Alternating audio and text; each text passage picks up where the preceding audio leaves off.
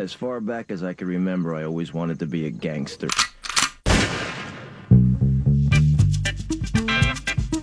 The construction of the dream.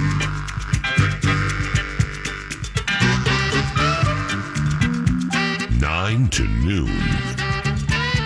Norm! The game is over. Border battle. Down memory lane we go. Winnersville. And he's Paul Allen. loose!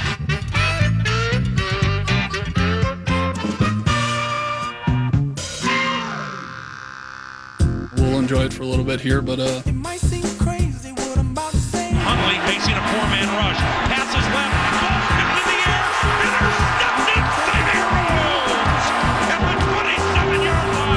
Feel too good too long. You know, every team's good in this league. Here's Hundley sacked. Back at the 15-yard line. Brett Hundley was sacked by a blitzing Harry the Hitman. Because I'm front line that came that came to play. So it was a good team win. You know, we did everything together. Yeah, it was a good win today. Uh, you know, I thought the defense played outstanding. Great win, you know. Anytime you get to go up against your rivals, Green Bay, and get a, and get a win is huge for us. The goods and the bads, and uh, came out with the win. It's a screen right, and it's a nice one. Here comes McKinnon, 25-20, 15-10, 5. Touchdown! A beautifully executed screen. Jerick McKinnon having another big game. He's corralled at the 21-yard line. It's a run of 20 for 21. And off Jerick up the middle. Dodge for the end zone. Offensively, we did some really good things. Special teams did some good things. We're just, hey, we're just trying to keep this thing going. Uh, you know, Dabble was making plays all over the field, and uh, you know, unfortunately, he got hurt. Me and Tate, we're just trying to pick up where he left off. Anthony Harris came in today and played for Sendejo, and uh, you know he he must have done good because I didn't notice him. Takes the snap.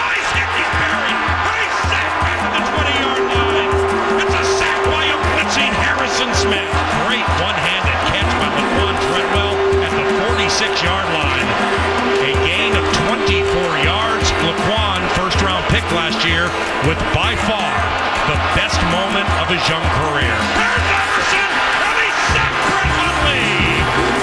Everson Griffen has at least one sack, six consecutive games. That's his seventh sack of the season. Danielle Hunter's on him, but he gets it off. Oh,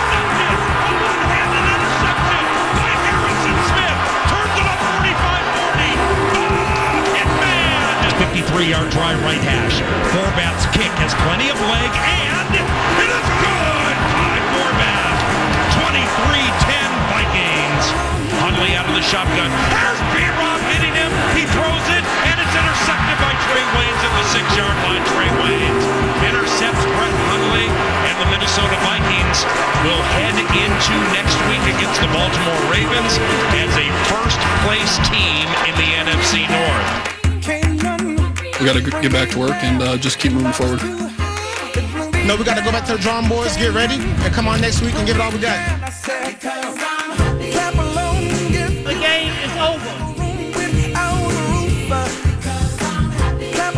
Mission Minneapolis.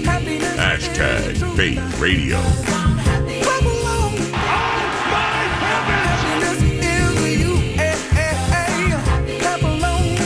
Happy Monday to you. 9 to noon productions, KFA and Bryant Heating and Cooling Studios. Paul Allen, master mixer of the Monday Victorious Morning Montage. Eric Nordquist.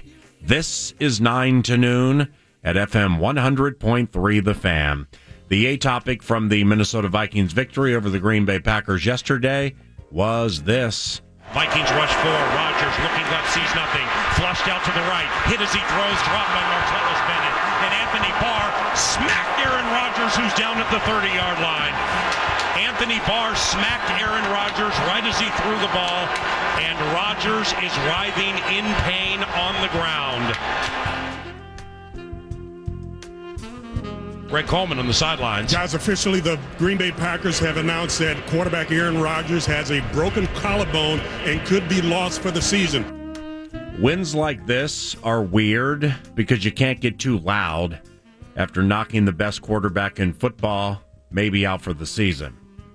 You want to razz that obnoxious fan base because you housed the border battle, but that wouldn't be cool because of Collarbone Gate 17. You want to remind them the backup quarterback matters, just in case. If anybody knows it, if anybody knows that's true, it's us, right? But you can't because it's a touchy subject. You with me on, on all that? I am, man. I mean, uh, I think the league is better when it has its stars. And we, over the last few weeks, in an odd year, J.J. Watt, Odell Beckham Jr., uh, our rookie sensation, soon to be, feeling like he was a rising star, and now uh, probably the best overall player in the NFL at the most important position being gone. Right. It feels weird, but w- and we have our issues too. We can talk about our backup. We can talk about losing our running back and some of those things. But on a day post border battle victory, as good as it feels, it is a very touchy subject when it comes to number twelve in green and gold. Nothing egregious about Anthony Barr's hit on Aaron Rodgers. Football is a physical game.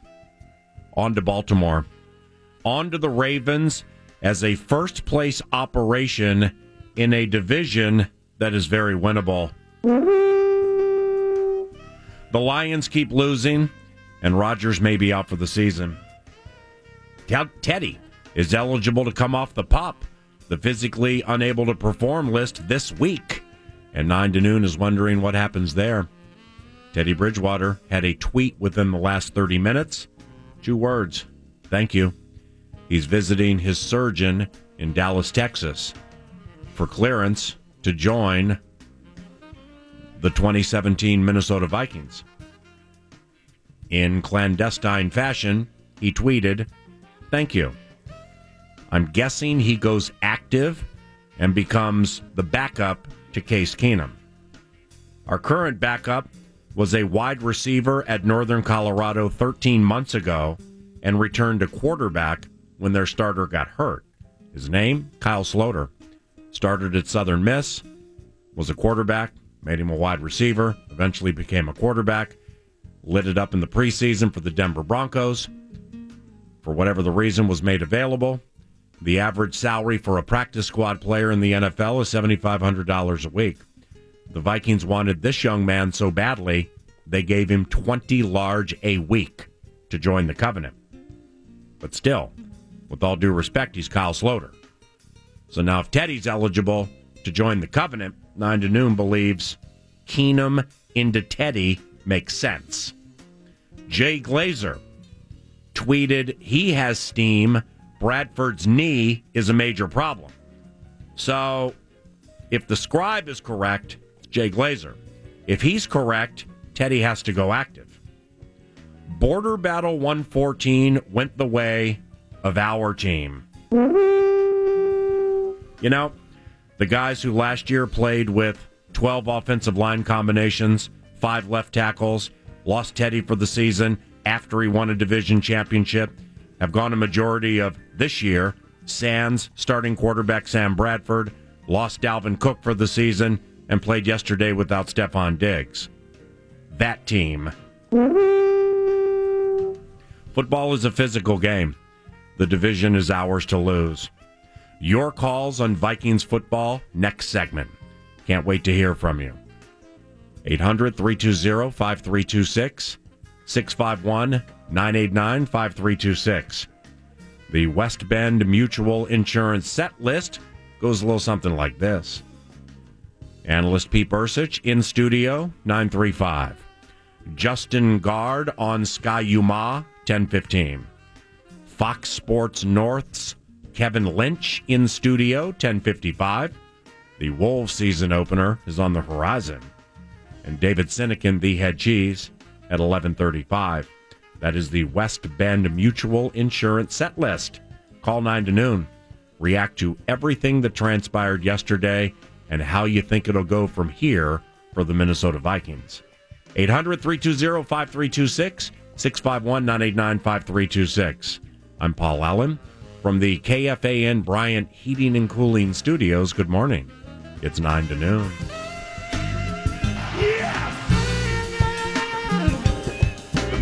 To noon. You're listening to PA. Lifelong listener to your show, and I'm also a Vikings fan and an alcoholic. I'd like to shed some light on this. On the fan. Many people, in fact, maybe thousands of people seeking home security get ripped off each and every day. They get ripped off because they get locked into long term contracts, writing fat checks, and they feel like they have no way out. I mean, in a roundabout way, that's robbery by itself. We offer SimpliSafe home security with no contracts, no commitments, no lock ins, period. SimpliSafe is an incredibly reliable pro- uh, product. It's wireless and portable with a cellular connection built in. You get professional monitoring and police dispatch, so your home is safe around the clock. With SimpliSafe, 24/7 protection is just 15 bucks a month.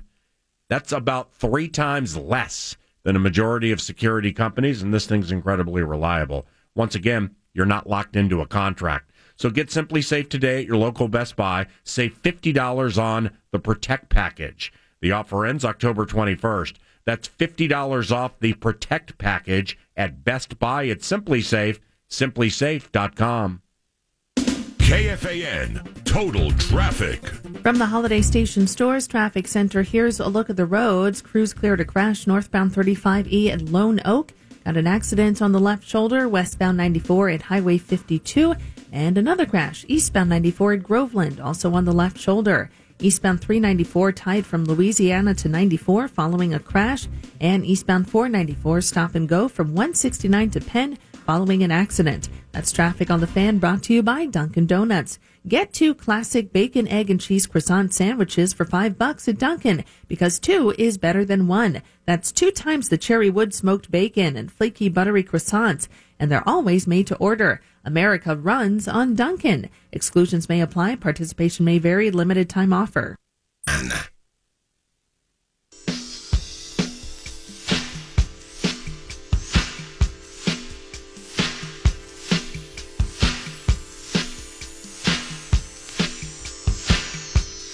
Super Bowl homeboy. 9 to noon, Warner Stellian weekend whip around, then your calls.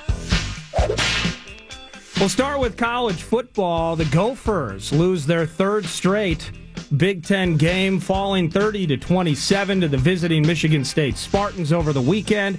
Biggest news from that Demry Croft took advantage of an opportunity of playing time. Looks like he might be a factor moving forward, PA. Justin Gaard, sideline analyst, Gophers Radio Network, one hour from now, 9 to noon, to assess said damage. To baseball, Justin Verlander pitched a complete game with 13 Ks in a Game 2 victory for the Houston Astros in the ALCS. Houston up 2 0 in that best of seven series. Game 3 tonight. And then the NLCS, Justin Turner hit a bottom of the ninth walk-off three-run bomb off John Lackey to notch a win for the Dodgers. 2-0 series for the Dodgers over the Cubs as well. And counting out the champions, still uh, predicted to make a run at the LA Dodgers, but Houston looks like it's home and cooled out. Looking at the NFC North games yesterday, Chicago goes on the road with Mitchell Trubisky, wins at Baltimore. Concerning if you're a Detroit Lions fan, though, 52 points put on them by the New Orleans Saints in the Bayou yesterday. Matthew Stafford sacked at least five times now in three straight games. Stafford has had three consecutive substandard games. Uh, Detroit is on the bye. Kitties need the bye. Banged up on the offensive line. Glover Quin and Golden Tate left the game. Uh, the uh, Lions all of a sudden are three and three. And finally, Aaron Rodgers just seven minutes and four seconds into the game yesterday. Their second possession of the day. Uh, collarbone broken, suffered the same injury in 2013, just on the left side of his of his arm, and uh, he uh, they Packers went two five and one in his absence in 2013. Sounds like he might be done for the year again. That was the A topic from the entire National Football League yesterday, and uh, discussable nine to noon today. That is the Warner Stellian Weekend Whip Around. Warner Stellian, your appliance specialist. If you need kitchen appliances that include kitchen packages, refrigerators, ranges, dishwashers, wall ovens, anything you need, go to warnerstellion.com. The Allen kitchen is full of Warner Stellian appliances. I love my Warner Stellian appliances, and you will too. warnerstellion.com.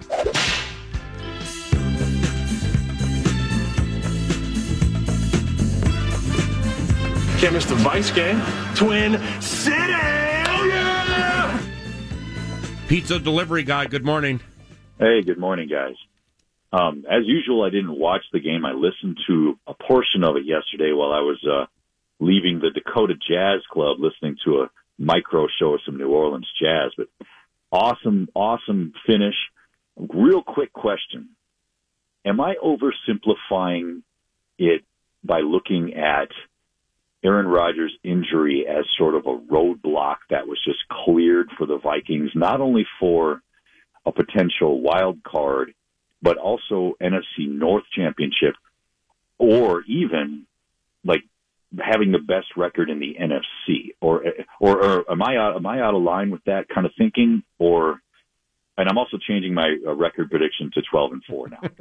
From seven to nine, right? It was Five well, and it was- eleven it to was- start. It was five and eleven when I was on the playground with my kids, and right. and uh, and then it, it went to it went to nine and seven, Yeah. and think you know things were brighter, everything was great, and now Yeah. a twelve and four seems like a possibility. I I, I really, I, it's one player. It, it just seems like it's a it could be a domino effect and literally just clear the way for everything. I don't see any other teams in the NFC that are, I mean, really standing out or anything. Anything uh, keep that ferocious. pizza delivery guy. Keep that pepperoni fresh. Uh, you must not have watched the Philadelphia Eagles. Then They're Uh, good. Yeah, the Eagles look like the best team in the NFC. Extremely physical on the offensive and defensive lines. Bismarck's Carson Wentz is lighting it up. Alshon Jeffery is helping, and they got a nice between the tackles running attack with uh, LeGarrette Blount. Uh, with with Aaron Rodgers out, I mean Green Bay was, is, and will be the team to beat in the NFC North.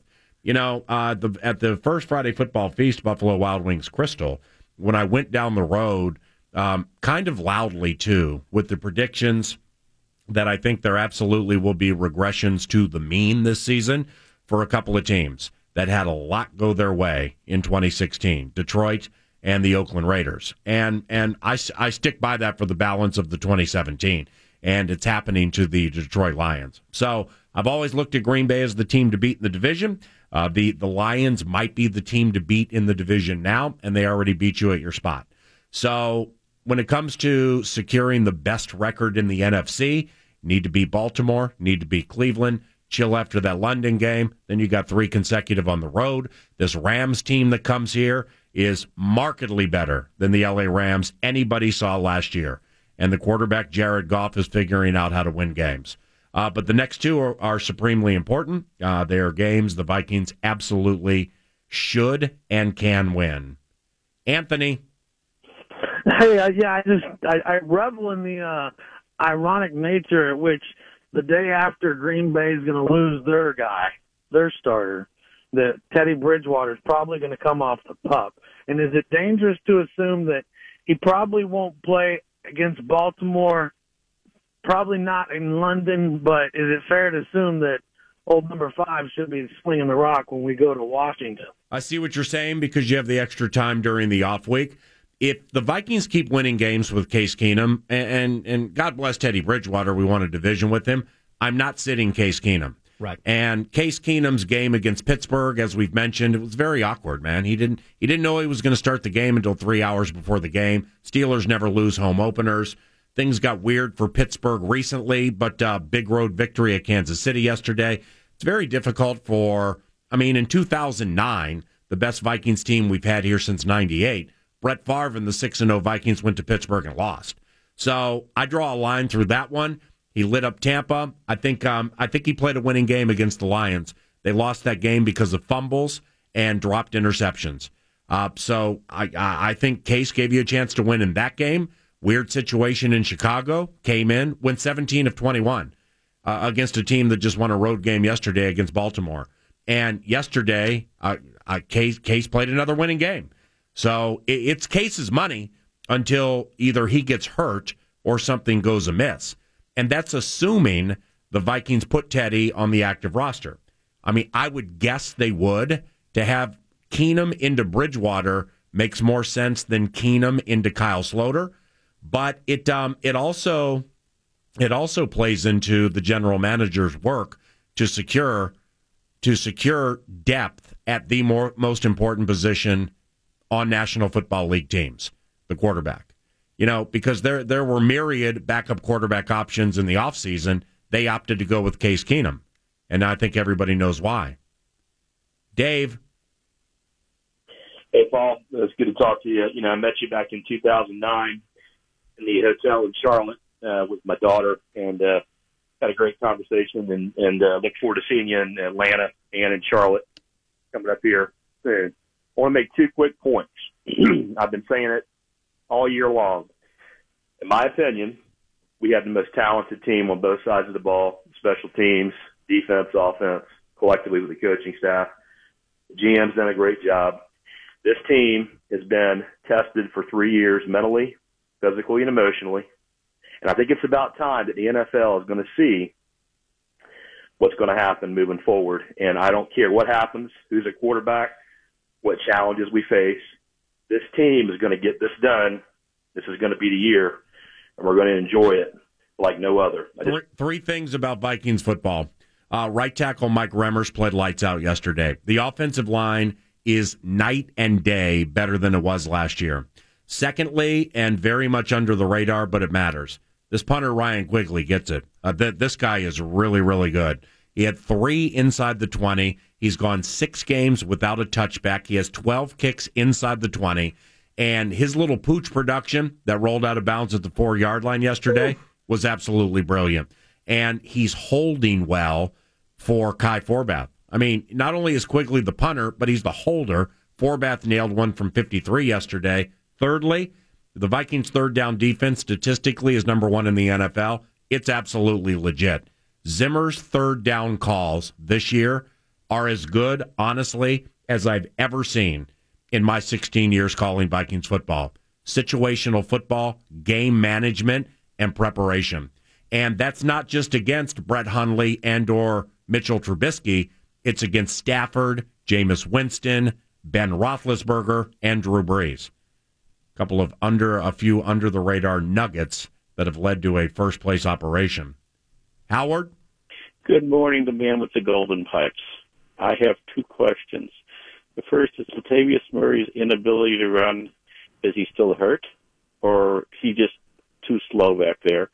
And the second thing, after also watching the Bears play the Ravens, if we don't beat the Ravens by two touchdowns, someone should check and make sure someone wasn't paid off. The Ravens have no offense. The two touchdowns were on a punt return and a kickoff return. And I'm not taking anything away from the Bears, but they look god awful. Yeah, the uh, the Ravens are struggling mightily right now. Ain't no doubt about it. Uh, Wednesday, ten fifty five. Matt Birk, former Viking center and Super Bowl winner with the Ravens, in studio. It's Burke Bowl week. Can't wait for that. All 22 radio from the 2009 game against uh, Birk's Baltimore Ravens, and um, uh, analysis of the Vikings and Ravens in the Burke Bowl this Sunday noon on the Fam. Uh, the uh, with Latavius Murray, 1.9 yards per carry ain't going to get it done. Uh, Jerick McKinnon is this team's top running back, whether he starts or not. He is the one that will play in the situations that are most conducive to advancing the ball and winning games. That's why they took him off kickoff kick return yesterday and used Coley the Cane. Stacy Coley was active, and he played some at wide receiver, but he was active for kick returns because Jerick McKinnon all of a sudden is supremely important to the running game equation.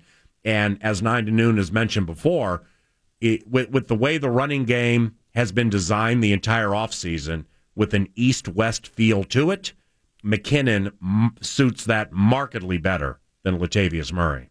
Jonathan? Hey, good morning, PA. Thank you for taking the call. My man. Yes, sir. Um, I just wanted to get your take on the Laquan Treadwell's all-around game. Um, you know, we all saw the one-handed catch, um, but we're watching. I'm down here in Houston. Um, I was watching with my dad and my girlfriend, and Mm-hmm. we thought it was great how he tracked down uh, Clay Matthews. Now, and he punched the ball out. Now I know they still got the ball, but it was nice hustle. And I wanted to get your feel on the block before halftime. We thought it was a great block. Uh, I need to watch it back from what. Uh, thanks for the call. I think he led with his helmet, um, and I need to watch it back. You know, but there there were 19 flags that came in, so you got a bunch of guys uh, and ladies, and Sarah Evans, the side judge, who saw the same thing. Uh, Laquan is doing everything right. Laquan's separation is not as good as I thought it would be when the Vikings took him in the first round last year. But Laquan is an incredibly hard worker. I'm at Winter Park every single Tuesday doing Vikings Entertainment uh, Network related work. That's th- those are off days for Vikings players. Treadwell's there every single Tuesday, putting in some type of work to make his game better. So Laquan's doing it all correctly. I can I can point out five times at least this season. Treadwell has done work to get open, and the quarterback has not looked his way. And and that's that's going to happen when you have Stefon Diggs, Adam Thielen, and Kyle Rudolph. So Treadwell's putting in the work, and honestly, I think he should be incredibly proud of the season he's having. Aaron. PA, I'm feeling a little consternation over the reaction to this Anthony Barr hit by the uh, letter of the unreasonable law. I could almost see that being called a penalty. But dirty? There's nothing dirty about that hit. This is uh this is an opinion foisted upon us by obese Packer fan that hasn't run in 20 years. Anthony Barr is a very fast man. Would we rather have him slam on the brakes and blow out an ACL to prevent Rodgers from having to play football? It happens. Welcome to the land of the backup quarterback, Packer fan. The um, uh, Anthony Barr is not a dirty, dirty player. There never has been an unsportsmanlike conduct penalty against him during his career.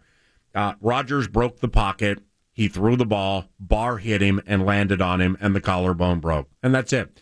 There was absolutely nothing dirty about that play. And and whether you're a Packers fan, NFL fan, Vikings fan, or whatever, I think everybody should recognize that. PJ. Hey, how you doing, PA? Hi. First of all, I want to tell you uh, my favorite commercial in the world is uh, QuikTrip commercial, and you're my favorite cartoon character. Yeah, they uh, they did a really good job with that QuikTrip commercial. Thank you very much. Well, they they got the right guy to do it. I'll tell you that. but I love your play-by-play. I listen to you guys every day. Um, what I wanted to ask you about is um, the pack. Why are they running Ty Montgomery when they know what they got in Aaron Jones? I mean, I can see him running running him on third down or whatever, but Yeah. I mean they're putting him in there, and they should be yeah, I think this Aaron Jones kid. I think you're jumping this a little bit. Now, I, I like Aaron Jones, and his buck and change came against a bad Cowboys defense. Uh, look at Kareem Hunt. He hasn't scored a touchdown in quite some time. Tarik Cohen for the Chicago Bears, off to a magnificent start. When I left Monday Night Football, I, I was not impressed with Tarik Cohen and or the indecisiveness that he was showing with certain runs. So he, if I'm Green Bay, I got to wait it out a little bit with Aaron Jones. I, I like Aaron, fifth round pick from, from UTEP in an incredibly deep uh, NFL draft for running backs. But um, you know the the Montgomery Jones thing. That's now. Jones eventually might get the job. Pete Bercich, analyst, Vikings Radio Network, studio next. You're listening to PA. What a pleasure it is to be on hashtag Faith Radio with all of these believers this morning. On the fan. High fives for everybody. Personal foul. Clipping. The Analyst. Versus.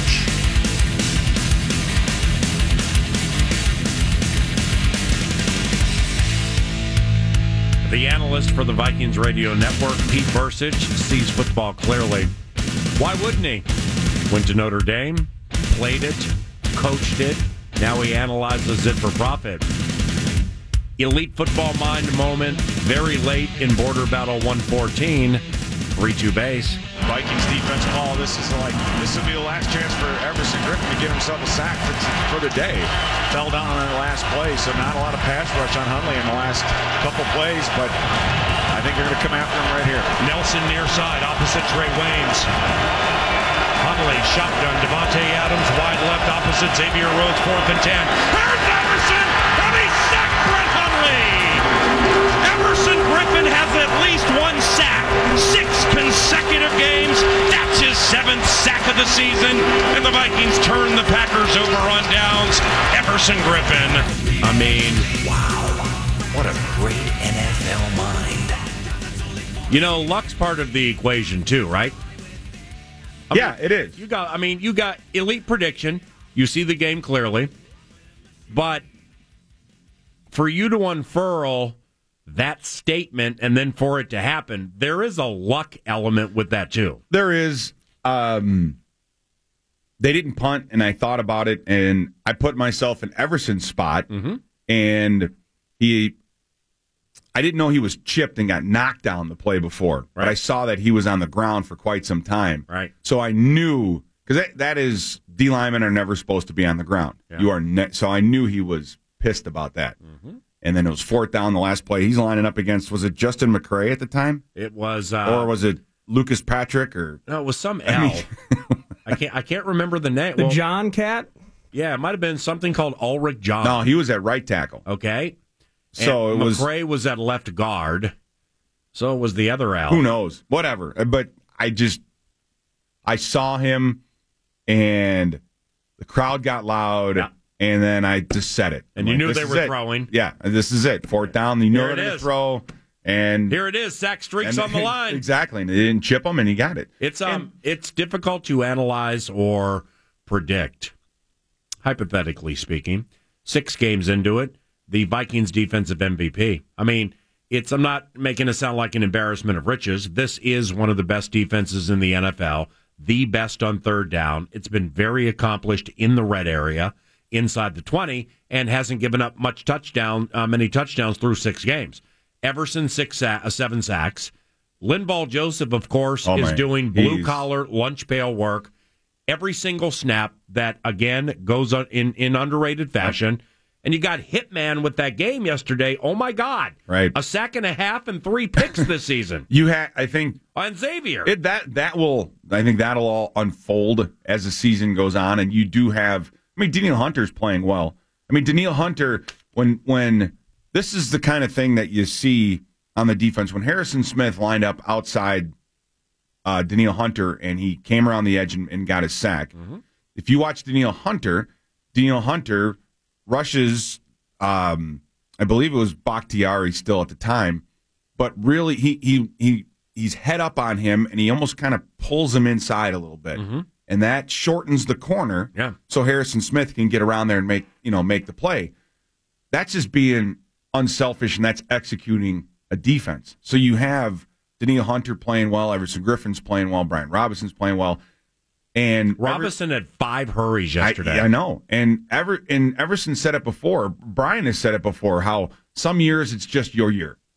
I mean, he was. I think it was two seasons ago. He didn't have a lot in the way of sacks, or his numbers weren't great, but the opportunities just didn't just weren't there because all it takes is a quarterback to turn one way or go you know go the other way into into a different guy. But Yeah. they're all up front playing so well, and they're unselfish about it, which is great. Mm-hmm. So for this year, things are just quote unquote going right for Everson Griffen.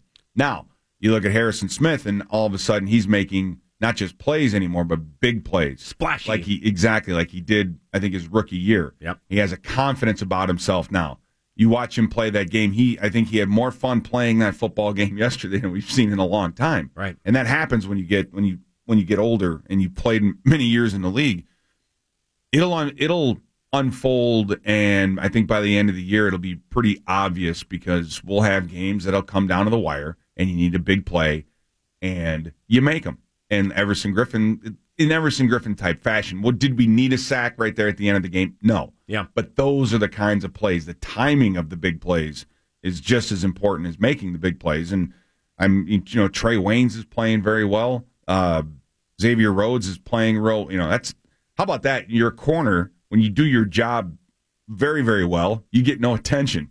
Yeah. you get no looks. You get, you know what I mean? It's How like about that's, Zimmer having that's the, the tip of the cap. to to tell Trae Waynes your assignment is Jordy Nelson the entire game. Yeah, and he did a very, very good job. With or without Rodgers, it was Trae on Jordy Nelson. Yeah, and he did. You know, and they, you know, Mackensie Alexander, uh, he's the one that saw that quick out route and avoided the pick and caused the ball to get tipped, and Xavier Rhodes intercepted it. So Mm-hmm. when you when you as a coach, you throw that film up and you remind everybody, hey, we're all all eleven of us. It takes eleven guys to do their job and to do great things for one guy to make a make a great play, and you go from there. I mean, Harrison Smith's interception that was just a great play. He ball should have been batted down, but in Matrix like fashion, he right caught that thing in One midair. handed, though. That was amazing. Uh, this is uh, corner shortening radio. Wow. What a great NFL mind. Pete Bercich, analyst, Vikings Radio Network in studio. Uh, do you give J- Green Bay, in the current situation, do you give Green Bay any chance to win this division? No, not right now. I mean, it, and it's not just a Rodgers being out. Look at their look at their offensive line. They have two guys. They have two guys that they started the game with. Yeah. You had Linsley and that Jahri Evans. That's it. Jahri Evans is actually playing real well. At least what I saw. Then you go to then you go to the so that's three offensive linemen that were out. Then you go to the defense, right? Kevin King, the rookie, he's out. Quinten Rollins was out. Davon House is out. Ahmad Brooks was out. I mean, Morgan Burnett. When Lenzy Pipkins is the guy out there making plays for Lenzy you, Lenzy Pipkins, though, you got you've got problems, right? So uh, it's more than just it's more than just Rodgers right now, and it, they are that team. I mean, that's a that's a I don't know. They should just paint a big red cross on that airplane on the way back because they need it. If you're a Packers fan, are you frustrated at the general manager for the situation with the backup? Now, I mean, now you know what? Now, now that they can get a full week with Brett Hundley, uh, who had zero career touchdown passes into yesterday's game, threw one to Davante Adams, and you know it was the cliche deer with the headlights, and it got a little better in the second half. But it's like when we had 12 different offensive line combinations last year and five left tackles you know, there are those who would bang on personnel saying you need to do a better job with your depth and your backups. And, you know, now the, the stuff through which we have gone from the quarterback situation, you look at you look at the quarterback situation here, even to the to the um to the guy who was on the practice squad with the nice arm from Northern Colorado, uh, for whom they paid twenty large a week. Uh, to basically three times more than a practice squad salary to get him here. Bradford, uh, the, those in the mix. Bradford, Keenum, Bridgewater, Sloter, pretty deep at that you spot. do, yeah. You, and I think you have to see what Hundley's going to do over the next couple of weeks. You have to take a look, and, and I think Mm-hmm. They're on a buy when you- we're in London. You have you have plenty of reasons to be upset about that, uh, but you got to see what Hundley ultimately ends up doing. Right. But yeah, you have you, you need to have a backup. You have to have a backup plan, and they you look at their quarterback situation for the last twenty some years. It's been one guy into another. Yep. And the and Rodgers was just a backup for a couple years. Didn't play a whole lot, but that that plan they got. I don't know if you want to say they got lucky or however you want to look at it.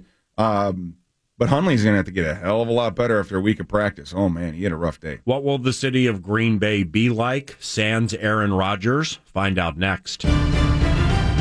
Kevin Harlan here from Monday Night Football on Westwood One. Pro Football Hall of Fame quarterback Kurt Warner and I are set for an AFC South battle. We're in Nashville as DeMarco Murray and the Tennessee Titans host T.Y. Hilton and the Indianapolis Colts. Both are looking for a division win to jumpstart their 2 and 3 records. Join us and hear the NFL all season long from Westwood One. Right here on FM 100.3 KFAN The Fan. In your attic, fully covered means fully insulated. If you can see your ceiling joists, you're losing heat and money. But you can easily add blow in insulation yourself, and the Home Depot can help. The proper amount of insulation keeps your house warm and your energy bills down. And when you need more, it shows. Cover up before winter gets here. Save on insulation and get a free blow in machine rental with any 10 bag purchase. Only at the Home Depot. More saving, more doing. Napa Know How. Right now, Napa Full Synthetic Motor Oil is on sale for just $4.29 a quart. Quality motor oil at an affordable price. A deal so good it practically sells itself. Which begs the question what do we do with the rest of this commercial? Repeat the deal, I guess.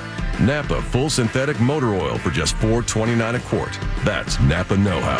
Napa Know How. General states pricing. Sales prices do not include applicable state, local taxes, or recycling fees. Offer ends 103117. You're listening to PA. If you had a white glove and we were face to face right now, you would slap me. I would challenge you to a duel, and then I would carve you up like a Christmas ham. On the fan.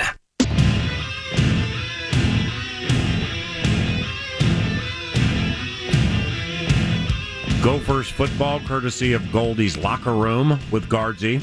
20 minutes from now. Kevin Lynch from Fox Sports North, basketball analyst, in studio one hour from now. Chat about uh, the Timberwolves and the NBA for a couple of segments with Kevin Lynch. And at 1135, the head cheese, David Sinekin, host of Packer Preview, with his every Monday visit to the uh, Love Covenant. David Sinekin at about 1135. Do you think he'll be smug despite the injury? Nope. Nope. He um he's crestfallen. Oh, uh, as as are the majority of people with that fan base. and it was uh, obviously a significant L yesterday, taken by maybe the most important player to any team in the National Football League, more so than Captain Cool. Because if Cool goes down, you roll in with Garoppolo. Yeah, you know, and I think you can win games with Garoppolo. I'm not sure you can win games with Brett Hundley. That's right. Uh, Bercich, analyst, Vikings Radio Network, in studio. The city of Green Bay without Aaron Rodgers must be a barren wasteland. Green Bay without Aaron Rodgers is the proverbial tumbleweed blowing through a desert, a dead carcass laying in the sand, a beach without an ocean. We cut through the cheese and found a way to win. Uh, Anthony Barr's hit on Aaron Rodgers. Your thoughts? Uh, I he what happened is Rodgers and Green Bay. We we're as athletic as they are offensively, and I remember when he when he gets out, he starts to scramble, and you had both Kendricks and Barr. They both kind of went after quarterback, and they left Bennett alone, which was he was wide open yeah. when he dropped that ball. But I haven't watched every Martellus Bennett snap this season. Uh, the drop was unacceptable. Yeah, I don't know if he's out of shape or if he's always that big. He just he's a big dude. He looked terrible yesterday. Well, you wonder if he's running down a little bit. Right. You know what I'm saying? When when you see a guy that big and well, you also he's not he's not he's running more routes. Yeah. Than well, you also wonder about the overall thing with him though. Five five teams in ten years. Yeah. So I mean, you know, from Boston to Denver and every NFL team in between, man, he's been there. Right, and he's covered more ground than he's ever covered in his career, and he could do it for three four weeks. But now you're getting into the grind of the season. Mm-hmm. You know, maybe the man needs a buy. Right. Um, is if you I had the chance. I saw Sage Rosenfels at halftime and talked to him for a minute. And one of the things he said to me is they're taught as quarterbacks that when you're getting hit like that and you're going down, mm-hmm. to not it's it's it goes against every reflex that you have. Mm-hmm. It's like when you when you're falling down on your back and they say to put your chin to your chest, so your back of your head. To, it goes against everything that your your reflex. Yeah. But you don't put your arm down to brace because it's not just your body weight coming down, it's you plus another 270 or 265 pound person. And you see him put his arm out, and that is what causes the jam in the shoulder and, the breaking of the collarbone. Yeah. So technically, if he, I think if he would have just tucked that arm and landed, you know, landed on himself, it would it, it probably would not have been as bad. Yeah. Uh, I don't think the hit was egregious. I don't think it was dirty. Um, it's it's the physical part of the game. I mean, unfortunately, he got hurt on that play. I mean, what else are you going to say? You know, Teddy Bridgewater destroyed his knee on a non-contact injury. Yeah. Those, it, it just happens. And I, I, to your point, you've got to be prepared for that. We've been through it, and I think seeing this and being on the field for it, our team is going to hopefully have a strength and resolve to look at Green Bay and say, "Yeah, hey, we've been through it. We've been through it. Look, you know, and we're still here." And look what we've done, and, and hopefully that'll add some fuel to the fire. I mean, it's wide open. Now look at the look how much the season's changed in three weeks. It's unbelievable. Yeah, it's ridiculous. You lose to Detroit, and, and I'm thinking, there, okay, yeah. here we go, Detroit again, and. and well, we got. I mean, let, let let's go back to Pittsburgh. Three and a half hours before the game, watching Bradford on the field, going like, "Oh my God, what is happening right now?" Off this Monday night, right. unbelievable performance we saw against New Orleans you know, then we lose that game. Then you kill Tampa. Then you can't catch interceptions. Amir Abdul is getting far too many yards against a, an upper echelon defense, and you're dropping the ball against Detroit. And, you know, you feel like you did enough to beat Detroit again, but you've lost to the right. Lions. And then uh, Keenum comes in on Monday Night Football, goes 17 of 21. Then yesterday you win the border battle. For me, there have been a couple times this year where I'm like, God, are we really going to be 8 and 8 again? And then yesterday, before I drove home, I'm texting Chief Operating Officer Kevin Warren, making sure we get the Vox box for the Super Bowl. I always love And, that. and hey, those Kevin, the commissioner's in town. and those are the Before he yeah. leaves, can you make sure if the Vikings are in the Super Bowl, we get to stay in our spot for the game call? I always love that. those those are the ups and downs of a season, and you have to weather those, and and you can't get too. That's why that's why players and coaches are day to day, week to week. That's it. You you can't get too high, you can't get too low because it'll wear you out. We as Yeah. fans, we love this stuff. I mean, you it's it just gives you some. It's it's gratifying because when you hang in there and you hang in there. To see to see things turn and go well, Yeah. I mean, the you know, like you said, surviving the Bradford L's and surviving what happened in Pittsburgh and surviving, and now all of a sudden, hey, we're in. You know, we're in. Now the only thing we have to worry about is getting too confident. Yeah. Great. Let's just stay here for a while. Yeah, the Beat a- Ravens and the Browns are terrible. Right. Let's beat a couple teams that we should beat, and it do- I don't. And again, and I'll then s- relax during the bye. And I will say this right now: if we beat Baltimore and Cleveland by one point each, that's enough. Perfect. You do, you can't beat them by enough to make Same. people happy, especially So in this NFC. You're, where, you're right. I mean, the Rams got a little. The Rams got a little swagger. We'll figure that out second part of the season. Uh, super chickens are super chickens. I mean, Seattle. Seattle's battle tested. Got to respect the uh, the Seahawks. And then you got your boy Carson Wentz with these Philadelphia Eagles looking like the best team in the NFC. Falcons can't write off the Falcons, but I mean it is fact the team lost at home to the Buffalo Bills and the Miami Dolphins. Yeah. So something's goofy there. And I have this confidence because our defense is a low scoring defense. They've been for a long time. They're playing very well right now. Yeah. That right there makes makes me confident in the next eight, you know, well, we got 10 more games to go. Yeah. Bercich in studio, analyst Vikings Radio Network. He mentioned Teddy Bridgewater. Uh, Teddy had a tweet an hour and change ago. Two words, thank you. So then people around the country, from a media standpoint, started speculating. Now, Chris Mortensen with ESPN has reported Teddy Bridgewater has been cleared by his surgeon in Dallas to resume practicing with the Minnesota Vikings.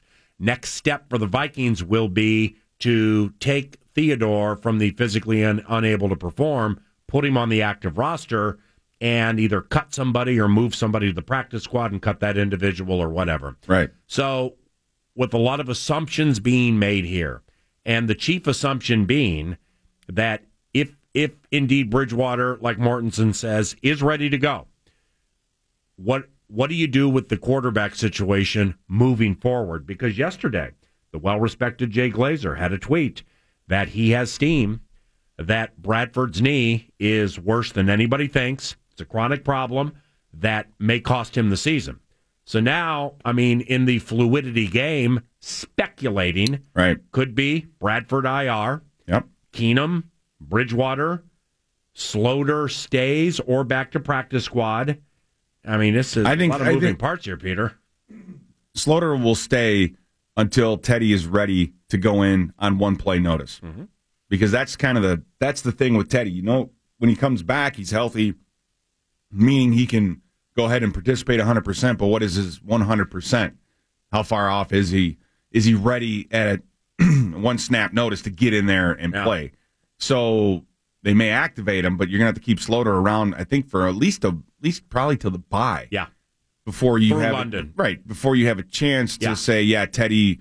If something happens Right. right, now to uh, Case Keenum, that Teddy can step in the next snap and, Well- and be competitive and play. You would know more than me because you coached and played, but I, you know, I watched a lot of practice with Bridgewater. If he goes active and becomes a quarterback on the roster, is the first step having him run scout team where he's the, he mimics the quarterback for the Yeah, I mean, opposition that- up to games. If you need to get him some snaps, then absolutely, that'd be a great way to Right. you run two minute drills and do those things. It'd be Right. great for him to do that, and then you get a good, you get a really good idea of where he is. Mm-hmm. Because all you know when he passes all the physicals is that he can participate fully. He can push himself as far as he can and not risk re-injury. Yep. So where it, where is that now? He's been at Winter Park every day. Uh, so they should have a pretty, they should have a really good idea of where he falls in all of this. Yep. But it's just the football related stuff that you can only do in practice that they have to see. So I would think that they would activate him. Keep, and you don't really know until games either, right? I mean, look You're at right. look at Bradford. I mean, I stick by what I said because the practices up to the Bears game were Thursday, Friday, Saturday. Yeah. fall perfectly timed for me to uh, to take in all the practices, and I watched a lot of practice that week. And Bradford was terrific. And a lot of these throws in non game situations, he would plan on that left knee and the pass would be on time. And then the Monday night debacle, I was I said it to you, you know, but Yeah. but between calls during breaks. This is not the same guy that I saw over the weekend. So game situation is completely different than than Theodore in practice, though. And so, and I look at it and say, I saw what happened. What you know when he was, you see him play that game, he gets hurt. You see, he, all I know is he had how many weeks off? Three. Oh, Bradford yeah, comes back, and not only not only did he not look 100 percent from the beginning, but he regressed. Mm-hmm. I mean, he regressed as that half went on. Yeah. And, And then the mental when the met the ball, I mean, when the done. ball is snapped and he's staring at the rush, Yeah. and not even looking downfield, Yeah. he gets bumped and he goes down. To me, I look at that and say, "There's four weeks, and he has he's not he's worse." Right. So, do I think he's going to get better in another four weeks from now? Yeah. No. You see, you know that, that's just the mindset I'm I'm in Yeah. as an observer, just like everybody else. And I would say, you know what? God bless him. Hope he gets better, but we can't count on him right now. If the Glazer bit is right and it's chronic and it's season over, I mean, he, I think Glazer's tweet speculated could be a career ender. Yeah. It, I mean, what a blink of an eye, Sam Bradford with the Minnesota Vikings. Tw- 20 touchdowns, five picks last year. We go 8 and 8. He's here a week in front of the season because of somebody else's misfortune. So, NFC Offensive Player of the Week against New Orleans Monday Night Football, then gone. Would Then all any- of a sudden, it's just gone. let me ask you this: Would anybody have been upset if they extended Bradford after a break in the record for completion percentages? And now look at what you'd be staring at. Holy cow! Right, and you know, so sometimes the non, you know, we don't know where that contract went or what he could have. Bradford could have been 100, percent and I'll play this year, and I don't Yeah. want. But man, What if Bradford- Think about that. If you if- were sitting on 20 million dollars, looking at him saying, What if "Mm, Bradford had backed up his truck in Mankato after going through the entire offseason and then heading into a contract year, had backed up his truck or car and said, You've seen enough, and I've practiced with you in Mankato. You know what I can do. Yeah. This truck is heading to Oklahoma unless you give me some form of extended deal. And Bridgewater's not there. Keenum doesn't look like anything great in the offseason.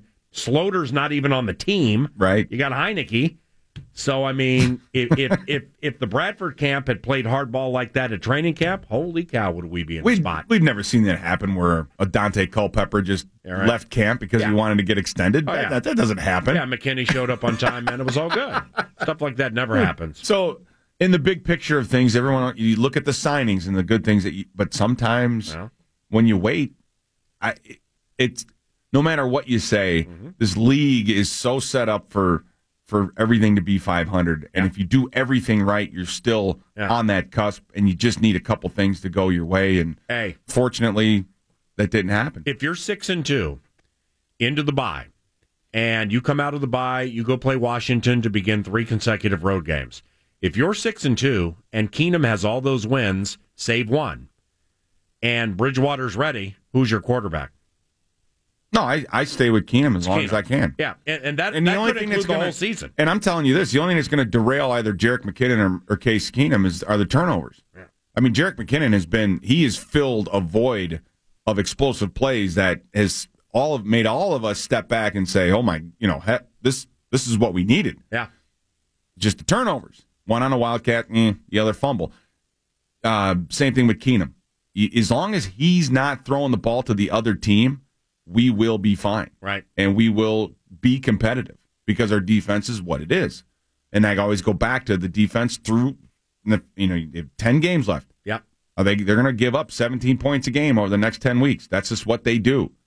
So the offense has to go about that, and one of the, the best way of doing it is not turn the ball over. Green Bay would have been shut out had we not fumbled the ball right. and thrown an interception. Right. We probably would have shut them out or kept them to six or three.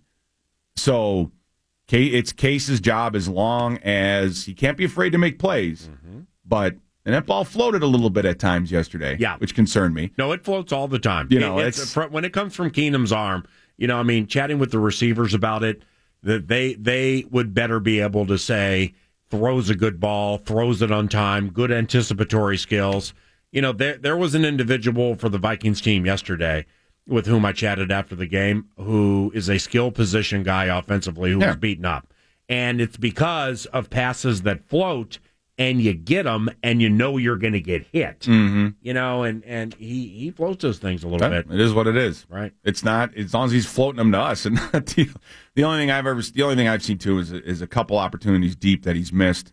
Um, but like I said, that's that's okay. I mean, if as long as you're not, I mean, that's the thing. As long as you're not throwing turning the ball over, you're not Yeah. back there throwing two touchdowns and maybe three picks. We can live with it. Wednesday night, life changer. Hill, uh, two win Hill Murray, three win St. Thomas Academy. Uh, throw the records out the proverbial window. Window. It is Pete Bercich, analyst, Vikings Radio Network. Chad Abbott, executive producer, Vikings Radio Network, and program director for FM 100.3 The Fan.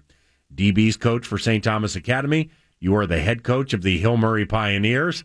Those It's a family affair. Those about that? forces meet on Wednesday evening. How about that? And forget the analyzing Viking football. Put all that to the side. Uh, okay. When's the last time you wanted to win a game this badly?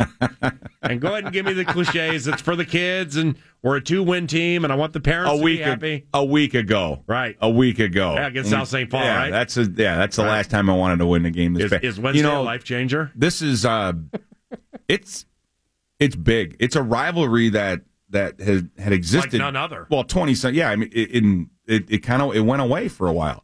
And now it's it's back. So that's I think it's a great thing. It's a great thing for for the Catholic schools. It's a great thing for football and it's going to be fun. Good I, I- we're not going to be able to throw the ball an inch because their DBs are just dialed in. Right, well, way to knock your quarterback. Well, no, I'm saying the, the DBs are that good. Who coaches the uh, DBs at St. Thomas? Thank you. Right. Yeah. Way to uh, give your offensive coordinator the old boost of confidence DB into the game. That's great.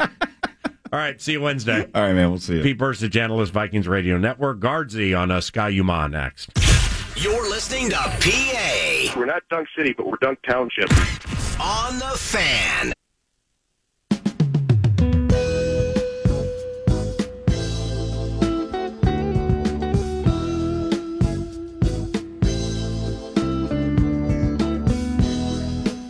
Second and goal from the nine. Croft to throw. Fires toward the end zone. Caught! Tyler Touchdown! Minnesota Golden Gophers, a three TD night.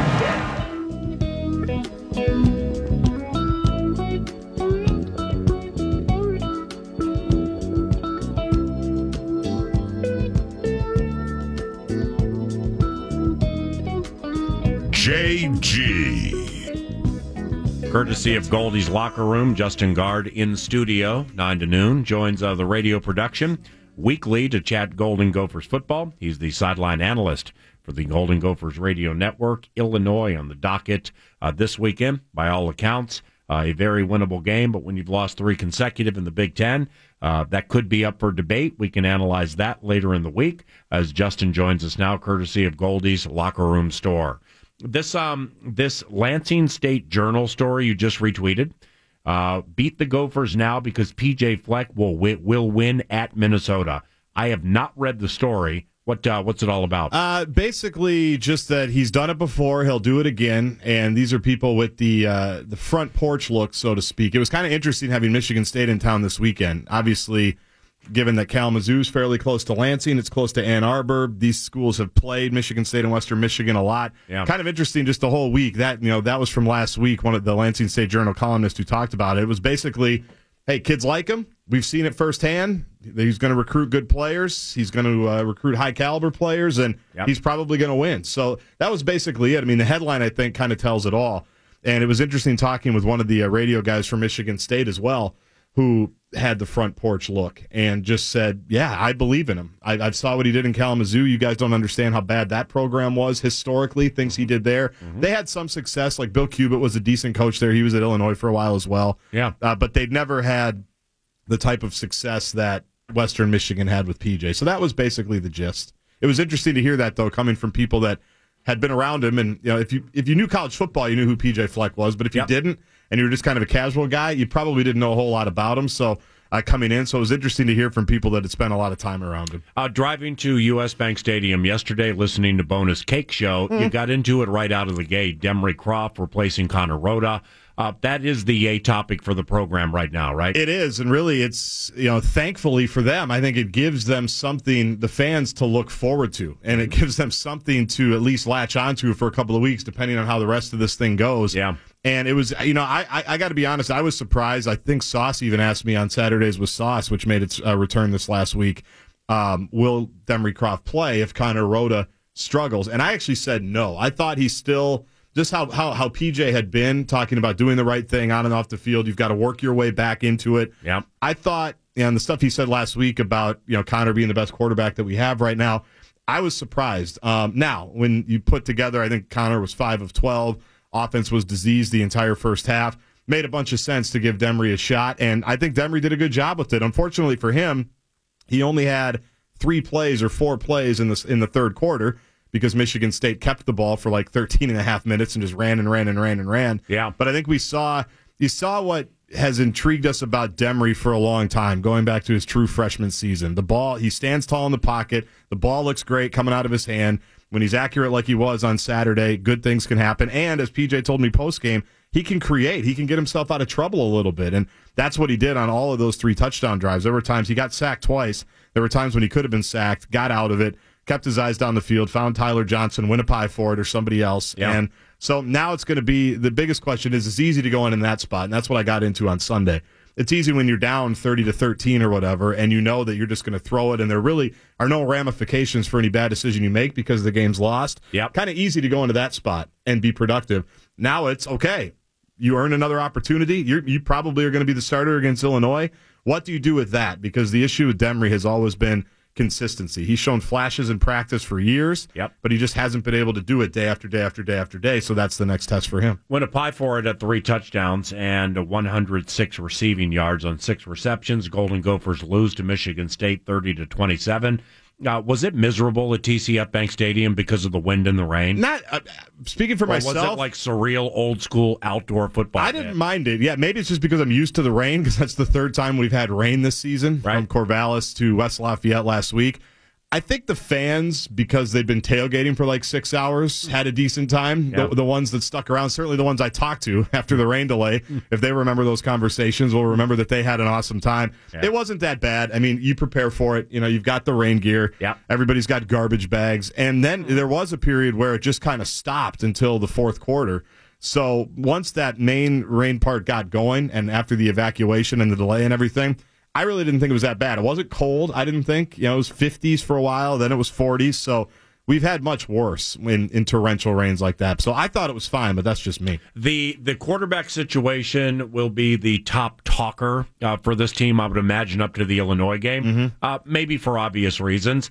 But in in you know rather closely watching the last three games, I was a little in and out of the the Michigan State game. But looking at the box score, 25 carries, 194 rushing yards for L.J. Scott. Um, I saw him break off some long ones, not like Andy's lose 60s or 70s, but just a chunk of 20s and change. Yes. And a 30 or a 33 or something. Overall, they go for 245.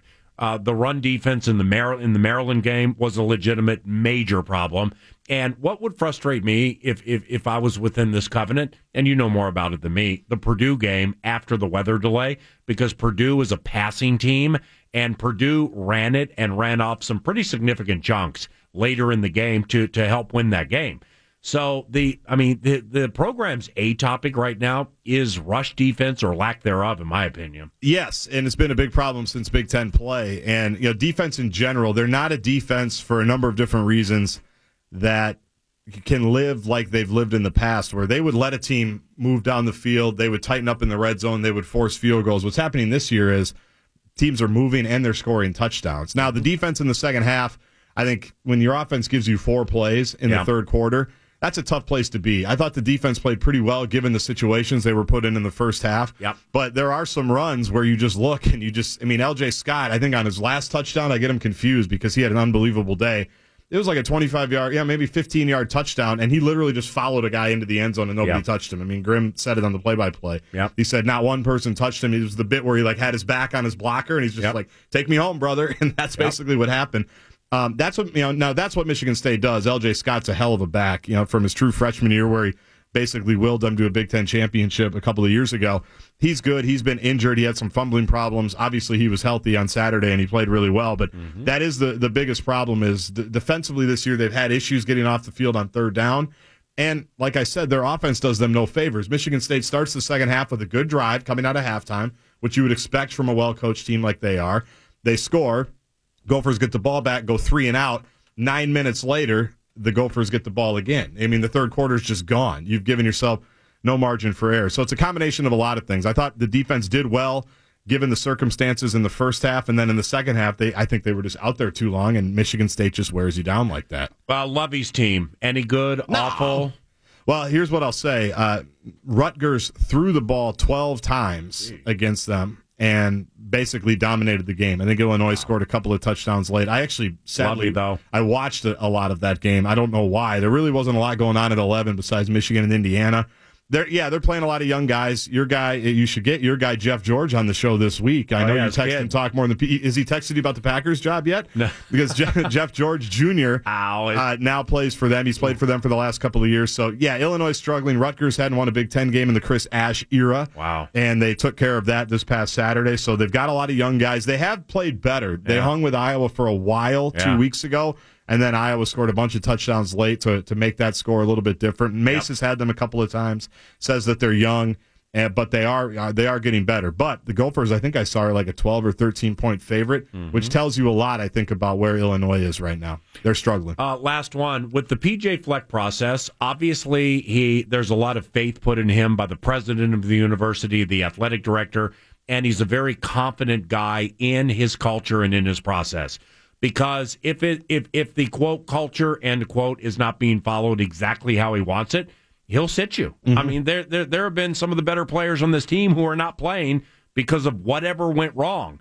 You know, where you can just tell that there's a deeply rooted belief in him from the powers that will be that what we are seeing right now is not indicative of the, of what we believe the future results will be, right? I think this is a pretty typical first year when you're laying foundations for what you want, and, and things didn't absolutely have to change 180 degrees. I mean, this Jerry Kill and Tracy Claeys ran a pretty good program for six years, right? So there's a lot of good kids in this program.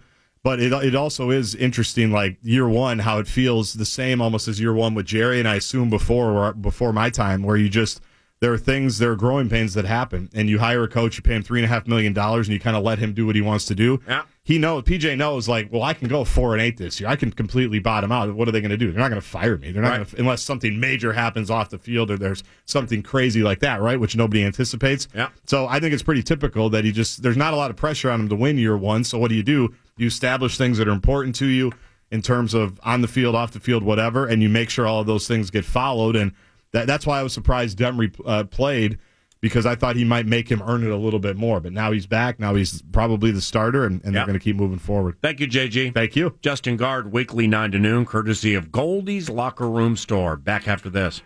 Time now for the Vikings Report on the Fan. Presented by QuikTrip, the preferred convenience store of the Minnesota Vikings. Vikings offensive coordinator Pat Shurmur joins PA after this from QuikTrip. 1043, 9 to noon, News Nord. Take it away. News du Nord. Brought to you by Canterbury's Card Casino. No more live racing, but poker, blackjack, table games, all good all year round. Go to CanterburyPark.com for all the event details. Number one. Let's skate on over to the NHL. Panarin able to free it, get it off for Seth Jones, who slows it briefly. Now Wennberg joins the rush into the Minnesota zone. Off for Panarin. Panarin in the slot. He's dangerous, takes a shot, and Wennberg scores on the rebound. It deflected it off Wennberg, and Columbus wins here in overtime. 47 seconds into overtime. Wennberg, the goal scorer from Panarin. It's 5 4 Blue Jackets. Yeah, that was the final on Saturday. You would have heard that on Cool 108 as we were dueling with the uh, Gophers Michigan State game here on the fan. Uh, injury riddled Wild, now 1 1 and 2 on the season. I mean, look at this. We got Foligno hoping to return after the face fracture bit. Mikael Granlund skating, but still a question mark with the groin.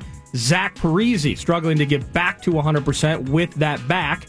Charlie Coyle, broken leg, out a couple months. Nino Niederreiter, a few weeks with a sprain with a sprained ankle. I mean, we were successful last year, PA, because we avoided these things. Now we're getting pounded on. Uh, we've given up four goals and or five in three of the four games. Yeah. Uh, difficult start treading water for Boudreau's bunch. And I thought um, I thought the team Saturday evening was was gritty, given everything you just laid out. And I don't I don't follow Columbus Blue Jackets hockey very closely, but in watching a fair amount of the game, or at least flipping back and forth with the Gophers and some other stuff, uh, Columbus is good. Col- Yeah. Columbus has some really good players, and the goalie's good too. Bob Bobrovsky, I believe. Yes. Uh, and we got a bunch of goals off him, which which in a situation like that you should win. Uh, the We on- were up four two into the third period well, as well. on the goal, the rebound that made it 5 4. God bless Jason Zucker, my main man. Carly Applin, power trip. The hit Zucker put on the guy who scored the game winner. You got to watch it. He hits the guy to try to get him from the right of Dubnyk. Yeah. And the guy didn't move, and Zucker fell back. So it, um, I would imagine there was some net front terrorism uh, through which we could not get. Um, I thought it would be a lower scoring game. When do we play again? God, the ske- this early season The schedule, schedule is so stupid. sucks. Not until Friday. But the, the weird thing about it, so you have the game on Saturday. Now you're off until Friday, but you got to play back to back. Really? You go to Winnipeg and then Calgary Saturday. God. Uh, you get six straight at home starting Tuesday against Vancouver. So next Tuesday, I should say. Russo Radio in studio tomorrow, 9 a.m. Manana. Number two. Uh, baseball playoffs. Justin Verlander, complete game, 13 Ks in game two for the Houston Astros. Houston up on the Yanks 2 0 in that best of seven. First pitch tonight, 7.08, game three. NLCS, Justin Turner, bottom nine. Uh, basically, was it Kirk Gibson who did uh, who had the hit in the World Series like in 1988 or something like that, the walk off? Off Dennis Eckersley against the Athletics, it was lit. It's got to be near that anniversary of some sort. Justin Turner, three run shot off John Lackey to notch a uh, game two win for the Dodgers. They're up 2 0 over the Cubs. Wow. Uh, Cubs and Astros, or Dodgers and Astros in the World Series, you think? I don't I don't know about you, man. Aaron Gleeman in studio Wednesday to carry us through it. Yeah. I watched every pitch of the Keuchel start, game one ALCS. I'm out. I mean, I'm just out. I gotta get back. I gotta get back in, but I'm out. I haven't watched one pitch of NLCS. You know, you some of these college football games are unbelievable. Mm-hmm. You got the Wild. We had the life changer yesterday, Border Battle 114. You got Gophers football. You have real life. You only got so much time, man. You got Netflix. You got you got a chill. You got the internet. So I, I, I am not the one to ask about that. I just am not watching. And Premier League soccer as well. Number three. Uh, let's get to this. It was the A topic in the Vikings game yesterday. Vikings rush four. Rodgers looking left, sees nothing. Flushed out to the right. Hit as he throws. Dropped by Martellus Bennett. And Anthony Barr smacked Aaron Rodgers, who's down at the 30 yard line. Anthony Barr smacked Aaron Rodgers right as he threw the ball. And Rodgers is writhing in pain on the ground. Greg Coleman on the sidelines. Guys, officially, the Green Bay Packers have announced that quarterback Aaron Rodgers has a broken collarbone and could be lost for the season. That was yesterday. Flashback to 2013 PA. Uh, a 5 and 2 Packers bunch with Chicago Bears just a week after beating us 44 31 or something like that at uh, Mall of America Field. I think uh, Cordero had a kick return touchdown in that Yep. game, and then it got super negative. At any rate, on their first possession of this Bears game in 2013, Shea McClellin got nasty on Rodgers, breaks his left collarbone. He's out that entire game, and then seven more to go with it. Uh, they were two, five, and one uh, without him, including that loss to the Bears. And uh, the Vikings tied them at Lambeau with Yeah. Matt Flynn. That was ugly. At any rate, the Pack still yeah, won. Pete- the, Peterson had a run early in the third quarter where I can't remember the quarter cornerback who ran him down. He saved the game. Peterson had a long run, couldn't get into the end zone, and then Ponder threw a pass right to Morgan Burnett. I mean, guy was wide open in the end zone, right to Morgan Burnett, and um, yeah, we we yeah, I'll never forget that game. That was a frustrating tie. Skull stories though. So fast forward to this, uh, they still won the division that that year. Remember how bad the division was in 2013, where eight, seven, and one got you in. Wow. Uh, they lost by a field goal to uh, Kaepernick's 49ers. Oh, yeah. that year, by the way. Maybe Niners that name will come Super up Bowl, I again. think. think they did. Um, he's out potentially for the rest of the entire season. Uh, if the division is not as bad as it was in 2013, do you see them being a factor in the NFC North for the remainder of games? Well, I, I have a high level of respect for their coaching staff, and that's not just McCarthy and or Dom Capers. You know, and, and I put that on Twitter yesterday, and Packers fans they got after you. Packers fans are gripping right now. I mean, they're gripping because Juicy A Rod is probably out for the season, and they have more case examples than do I with McCarthy and or Capers. I think McCarthy and Capers, with or without Aaron Rodgers, do good work. If they can get they they they have a bye coming up. They get the Saints at Lambeau Field, and then they get a bye. So the bye's coming at a good time for the green and gold. Uh, beating the Saints next week, that's going to be tough. I mean, Drew Brees has this team rolling right now, and week number one with Anzalone and uh, and and Cam Jordan and and some of these new defensive players, we were talking about saying this defense you want to get it now because it's fast and it's going to get better. That's starting to happen despite some things that transpired yesterday. So, long story longer, um, I, I still give them a puncher's chance to make life difficult on teams in the NFC North. A puncher's chance. Okay. Not, not by, I make them the third favorite to, to win the division. I dig it. Number four. And as one NFC North quarterback goes away for a while, one might be coming back. Shotgun first and 10 in Chargers territory. Teddy steps up, loops it, caught. Rudolph five, touchdown Vikings! Kyle Rudolph dropped the ball earlier in the game. The Chargers got three. So he comes right back and says, I'll double that up. I'll score a touchdown and give you the lead. If you remember that throw by Teddy Bridgewater, we were like, it's happening. We got him. We got him. Uh, and it didn't work out that fateful day, August 30, uh, 30th, I believe, 2016. Yeah. It was announced today after meeting with his surgeon who performed uh, the repair work necessary on Teddy Bridgewater's knee that he has been cleared to practice. He's still currently on the pup list. Mm-hmm. Vikings can activate him. I've seen a tweet already by Ian Rapoport saying that the Vikings intend to activate him either this week, which means he could practice as soon as Wednesday, yeah. or next week potentially. Uh, but Teddy Bridgewater might be making his return to the purple and gold sooner than later. Props to the general manager, Rick Spielman, and his staff. You lose Teddy, uncomfortable situation. Got to trade a one to get Bradford. You get Sam. Uh, you get through the eight and eight behind the bad offensive line and no running game. Uh, while Teddy mends, uh, you have multiple and myriad backup quarterback options this offseason.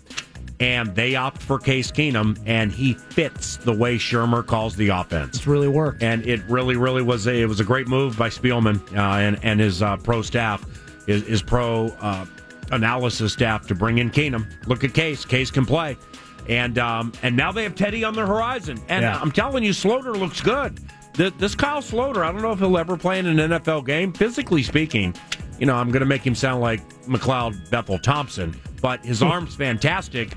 Now, now he just needs to get a chance and see the game clearly. But Spielman saved the season with this quarterback situation because with Bradford down and maybe down for quite some time, Keenum in and Bridgewater, the big horse is still in the barn, and he's coming out of the barn and he's about set to run.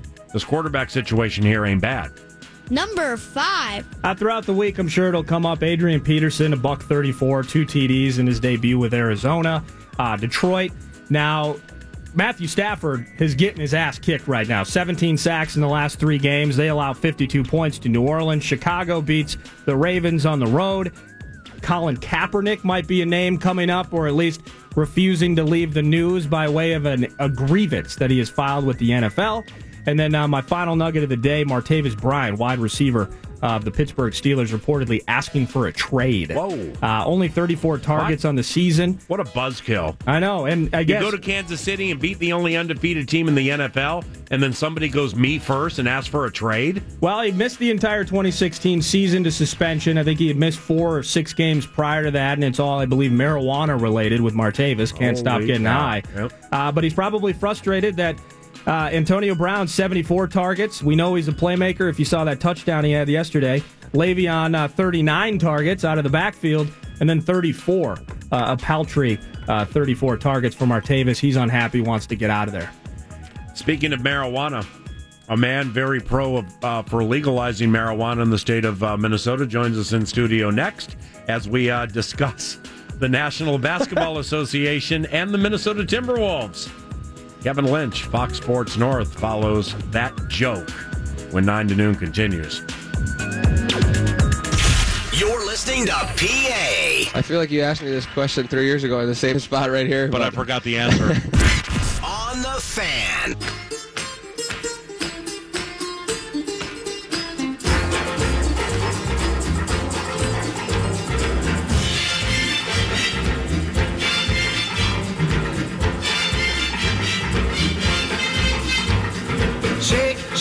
Shake, Sinora. Shake your body line. Shake, shake, shake, Sinora. Shake it all the time. Work, work, work, Sinora. Work your body line. Shake what? Work, work, work, Sonora. Work it all the time. Dan Barrio. My girl's name is Sonora. I tell you, friends, I adore her. And when she dances, oh brother, she's a hurricane in all kinds of Wabi. ways. Jump in the line, rock your body on time. Okay, Right. I believe you. Jump in the line, Right. rock your body on time. Okay, Dan Barrio. I believe you. Jump in the line, rock your body on time. Okay, Thank I you. believe you. Jump in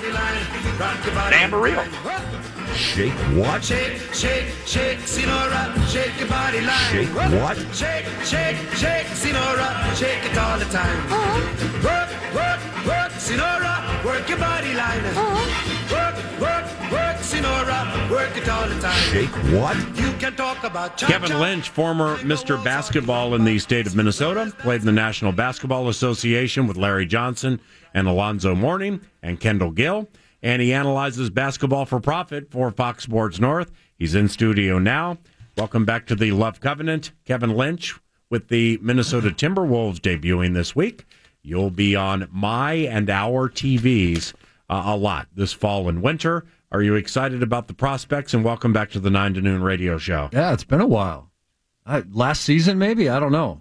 Um, I'm actually impressed that I'm here a day after a Vikings game. What do you mean? Well, just you know, a lot of football talk, Vikings talk, all that kind of good stuff. So You're you're the fact that you invited me, I was a little surprised. Yeah, but you're a difficult pers- person with whom to deal. So why, why I say why why I focus on your high maintenance ways is Wolves debut Wednesday. Right. Love to have you Wednesday.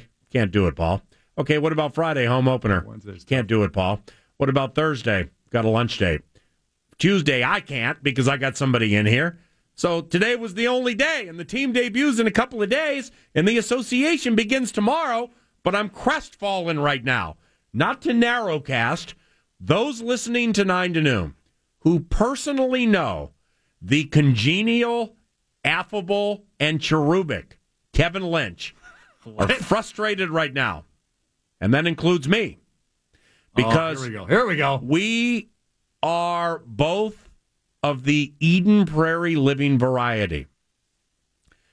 And uh, late last week, when I ran into you at the Target attached to Eden Prairie Center, Yep. and I saw that goatee, it was it was life changing. Really? I mean, being a male comfortable with complimenting another male. You wanted to talk about Jimmy Butler.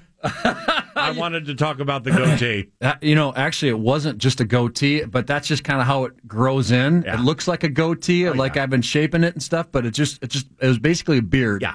But I don't get it much on my sides, just kind of in front. So whatever. You don't get what much on the side. Just like you know, like to, to grow like the lamb chops Oh, would bad. be tough because it's not really thick on Oh, my yeah. cheeks, but on my Yeah. chin and under my nose, it's it comes in pretty good. Very disappointing. I'm sorry to disappoint you. You're you're you're a hand, you're a handsome fellow, and I can understand in the ways of corporate America. Oh, with right. those beating you down, undoubtedly about facial hair and haircuts, and this is TV, Kevin, and got got to get a new array of suits, and you need to shave, and just the whole thing, and got um, super uh, super special Hanny next to you. It's going to be a big season, Kevin. Big season coming up on Old Fox Sports North. You better look the part. You let corporate America beat that goatee off your face, and I'm telling you right now, oh, that's that goatee made you look tough. Uh, you know, You look angelic. It made at, you look tough. At this point in my life, is looking tough important? I don't know if I'm 25 or, or whatever. Maybe that's important at that, those ages, but at this point, come on. I don't. I don't mean to skew super old, even though I am 51. And what are you, 48? Yes. Okay. I I don't mean Charles Bronson tough. To to to not skew as old as, as referencing that vigilante, but like when I hear tough, that that's what I think. Charles Bronson was tough. Okay. Okay, not that tough. You just had je ne sais quoi. Angelic Kevin Lynch profits. you can profit with angelic Kevin Lynch. All right. That goatee, though. I mean, can you? Wow. Can you, can you bring it back and try it? This really affected you, huh? Well, you know, who, you know who the judge should have been. Not the hierarchy or the brass at Fox Sports North beating you down about how they think you have to look. Marnie Gellner.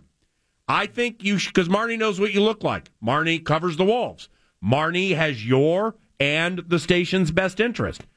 You should you should have you, you should have had you should have been comfortable enough to text her a picture with the goatee and said pondering goatee for 17-18 season. Your thoughts. And let Miss Marnie determine what what the best look was for Kevin Lynch. Wow. I mean, you really respect Marnie's opinion that much, huh? Big time. Big time, huh? Marnie's elite. Well, well, let me say this. I shaved it, and I told you when I saw you last week was, you know, it starts to itch in your neck. You've grown out beards and stuff like that. And you're like, in my neck, it really starts to itch. So I got to shave it under there because it really starts to bother me. But I shaved it because I just wanted to shave it. it. I had grown it for about a week and a half, maybe Yeah, two okay. weeks, and that was it. That was enough. That's great. Um, are you excited for the 2017-18 Timberwolves season? I mean, you're not cheerleader Joe Q Rube fan. You're compensated to analyze the games. You're very good at it. Um, you know, but it, I, you know, there probably is a side of you being a Minnesota guy working close to that team. You know, where, where the more the team wins, the easier it is to do certain things. So with that, with all that known, Butler, Carl Anthony Towns, Wiggins, Teague, Thibodeau, Jamal Crawford, Taj Gibson, so on and so on.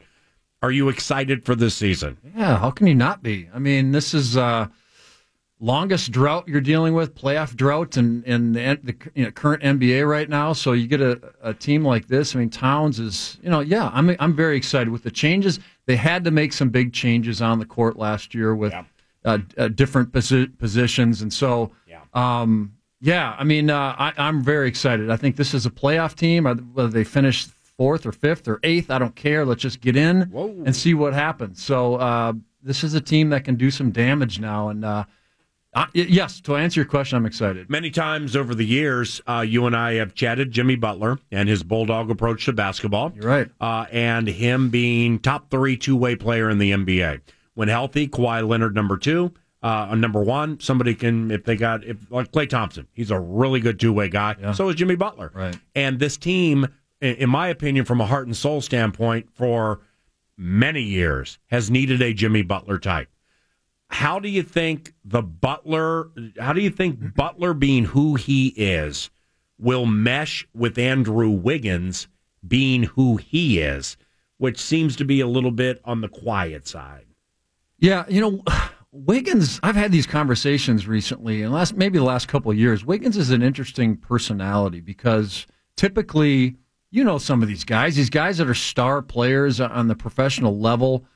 You know, a lot, almost, I shouldn't say almost always or always, but many, many times they have big personalities that match their talent. Wouldn't you say? Yeah. And so to get a guy like Andrew Wiggins, who's really introverted and almost comes off as shy and quiet, it's a weird dynamic. Right. And he's got he doesn't have much to say when you interview him. Not that he doesn't say good things, he can, but it looks like at times, in talking about Marnie, I mean, uh, I feel bad for him because he just doesn't give you very much. Like Yeah. he doesn't like the media, he doesn't feel comfortable being interviewed. I don't know what it is, but he's an interesting personality. in The fact that he's such a good player, yet he doesn't have much to say, which is kind of like his Towns and, and Butler, these other guys, and many other stars in this league have that big personality to match the talent. So, yeah, I mean, how they match up, it's going to be. I'm glad they pulled. I, I figured I'd walk in here because I hadn't seen you in a while. I, th- I thought you would have a bone to pick with me because I you talked uh, last year or two Yeah. after they drafted Kris Dunn. You're like trade LaVine and Kris Dunn and a pick for uh, Jimmy Butler to Chicago. You were you liked that deal, Yeah. And that's exactly what happened. And I was disagreeing with you at the time, but all that- yeah, it's all it's all good Well, at this point. it doesn't make it. By the way, it doesn't make my side of the equation right. I mean, let's watch Dunn play for Hoiberg. Let's wait for LaVine to get back Markkanen. and see what happens there, and Lauri Markkanen and the whole thing. The, Right. Yeah, the Arizona kid, which looks- which, they used with the pick, and he had a really right. good preseason. Right, right. No, I'm I'm not big. I'm I'm not big. I was right. You were wrong, guy. I just want to watch it develop. Right. Um, but with um, I mean, defense is so. I, I'm not. It's like I know defense wins championships is the cliche, but I think defense, believe it or not, outside of situational defense in the NBA, I've always felt it was overrated. I mean, it's like Utah and Memphis are two slow the game down, minimize the possessions. Let's let's have a shot blocker and Rudy Gobert, a good passing center and Marc Gasol who can block a couple of shots, and let's be tough. Right. How far? How the at last check, the two teams I saw in the NBA Finals were combining for like 265 to 270 points. So you've got to score to be able to win in this league. And with Butler, Teague, Yeah. a better scoring point guard than Rubio, and quite honestly, it's not close. Uh, Wiggins, Karl-Anthony Towns. I mean, they they can score, but the defense at times was so embarrassing again last year that if from a situational standpoint, if it's not better this year, I can't guarantee playoffs. You know. Yeah. No, and let me address what you just asked me, Paul, just about the Wiggins Butler. In a lot of ways, people are like, what doesn't matter if a guy's a two or three, but in some cases it can matter because Wiggins is an under is one of the smallest. If he's a small forward, Andrew Wiggins is a small forward. He's one of the smallest small forwards in the NBA. Everybody is bigger, taller, stronger. Yeah. And they list Wiggins at six eight. He's not that tall. He's probably six six or six seven. And so at that height, that's pretty small. And so he would get down. Now he would score on the other end. He'd be fine scoring wise, but defensively he would struggle guarding a lot of uh, small forwards. So now you you put Butler on this team. Now you put Butler on a lot of small forwards. Yeah. And Wiggins, if Wiggins is guarded by a lot of shooting guards and he's going against a lot of shooting guards offensively, yeah. that's a big advantage for Andrew Wiggins. And Butler can take over the, the job of guarding Kawhi Leonard or Kevin Durant or all these kind of LeBron James. No doubt. And that helps this team big time because they got pushed around a lot. And it's not just Wiggins at the small forward, it's also Towns at the center. There was the really the only time I see Towns struggle uh, because he's such a great all around player is when he gets pushed around by a really big center. Yeah. And and, and so But he's playing center now, right? R- right. He is a center, and he'll he'll bother those big guys in other ways when he's got the ball. Yeah. But I guess my problem, but my thing is with the Wolves, they've gotten tougher. They haven't necessarily gotten bigger, but they've gotten tougher. And now with the two-three situation with Butler and Wiggins is much improved because Butler now can guard a lot of these small forwards. If Wiggins develops into, and he's a max guy now, so with all due respect, we know you can score, we know you can get to the line, and and and you miss too many, but you know make those better. I mean, Andrew Wiggins is an upper echelon offensive talent. If if we could, if this team could get him to be a perimeter defender that is close to on par with Jimmy Butler. Yeah. I mean, the Wolves are really on to something here if they can get Wiggins to play better defense. Right. Absolutely. You know it's funny with Wiggins and defenses. it seemed like his rookie year there were certain spots PA where he was really good. I can think of some games down in Houston, and he was guarding uh, uh, uh, James Harden, and he did a terrific job. So there, Yeah. he has shown flashes, and that was his reputation coming out of Kansas. Is this guy's going to be a great defensive player on, on the wing? But uh, he has almost taken a step back in some ways. So, uh, and let's face it, he's a good scorer. He's a really good scorer, almost 24 points a game. But you know, the playmaking, the the, the rebounding, the all the, the steals, all that kind of stuff has got to improve. But yeah, if he if he really commits and and he doesn't have to be on par with Jimmy Butler because that guy's one of the best. But if he can just make a jump and get better at defense, that's going to be huge. Elite basketball mind Kevin Lynch from uh, Fox Sports North in studio for another segment to discuss the Timberwolves and the season opener Wednesday against Gregg Popovich and the San Antonio Spurs. Back after this. You're listening to PA. So I see Paul, and of course, you know, my heart melts, and, and, and everything, every, every other part of me melts. Right. On the fan. AAA mover, second to none with residential moves, likewise for corporate moves. You might not even know this, but if you have a small business or some type of corporate move, or you are relocating, like say you're in the cities and you got a job somewhere else and you got to relocate and you got things that, that in your op from, from a business standpoint that need to be relocated, maybe even vehicles, AAA movers will take care of all of that. Learn more at aaamovers.com. That's where you can book your next move. AAA Movers, aaamovers.com.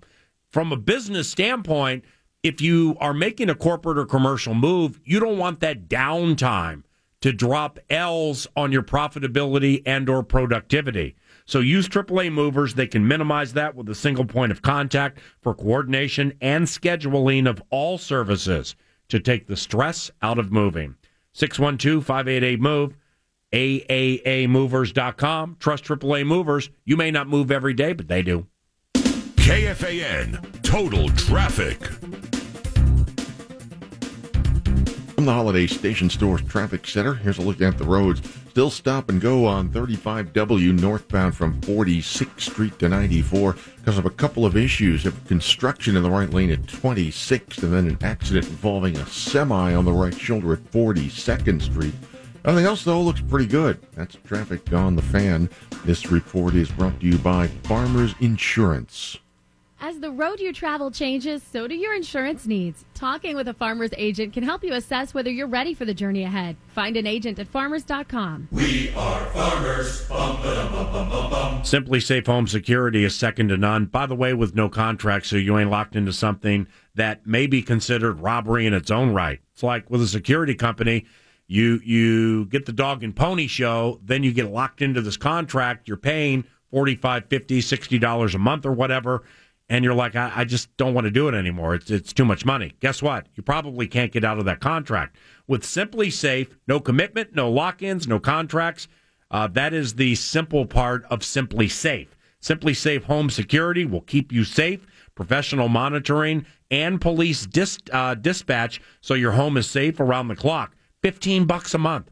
It's $15 a month for all of that. Learn more at simplisafe.com. Get to your local Best Buy right now. Save $50 on the Protect Package. That offer ends October 21st. Protect Package, $50 off right now. Learn more, simplisafe.com. It is simplisafe.com. Programming on the fan brought to you in part by Bradshaw and Bryant. Giveaway time, 9 to noon. We've been talking about the best Christmas ever gala. It's October 21st, this Saturday, and it's at US Bank Stadium. You can join the Minnesota Vikings for dinner, dancing, and fundraising. And I got a pair of tickets to give away right now if you can answer one simple trivia question. Eric Kendricks led the Minnesota Vikings in tackles yesterday, 11 total for Kendricks. Who had who had the second most tackles for the Vikings defense yesterday? First person to give me that correct answer, 651 989 5326, 800 320 5326. Pair of tickets, best Christmas ever gala. Saturday at US Bank Stadium. Pair of tickets goes your way.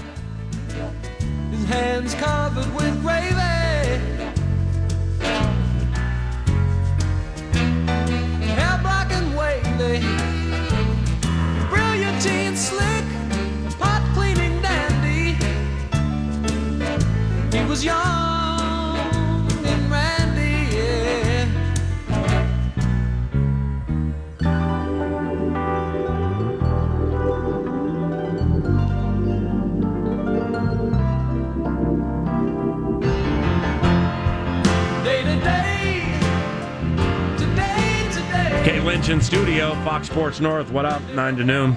Timberwolves basketball for a final segment. The head cheese, David Sinekin, 15, 20 minutes from now on uh, Border Battle 114. Russo Radio in studio tomorrow. Uh, Mike Florio on the 9 to noon radio show tomorrow, uh, plus uh, much more. Excited for uh, the Talker Tuesday tomorrow already. Uh, likewise for Timberwolves San Antonio Spurs on Wednesday. Then Utah's in town. Props to the schedule makers. Here comes the Spanish kid for the home opener. Speaking of the home opener, have you seen Target Center uh, post remodel? No, I haven't. I saw uh, friends of mine are season ticket holders, specifically uh, Jimmy Knutson, who has had a seat behind the basket, kind of like where that media area is, where you sit to your left. He's been in like like behind the basket. He, he likes that angle, that all that all ten kind of angle. Um, and he sent me some pictures the other night from like a season ticket holder thing. Yeah. Holy cow! Really? Boy, they did a good job. That place. I mean, I haven't been into it yet. I got I got to get over there, man, before Friday. That place looks spectacular. It looks brand new. Wow. Listen to you, because I, haven't seen a thing. I haven't been over there. I knew they sent out something to season ticket holders or something, but Mm-hmm. but uh, ch- as far as changing the seats in there, that had to happen. Those things Right. were pretty nasty. Uh, what What do you like about Jeff Teague at the point? Uh better athlete than well, just better all, better all around player than Rubio. Better shooter. Not that Jeff Teague is a great shooter, but he. But in fact, but he did shoot 53% from three in the playoffs last spring. Yeah. So he can make shots, better athlete than Rubio, more Yeah. explosive. Um, uh, they just Thibodeau was never really on board with Rubio, was he? I don't think I don't think so. Um, you know, Rubio was a polarizing guy. You have some people out there that just loved him and Yeah. thought he was the perfect point guard for this team, but you know, he was a 37% career shooter. That's historically bad. That's like one of the all-time worst percentages.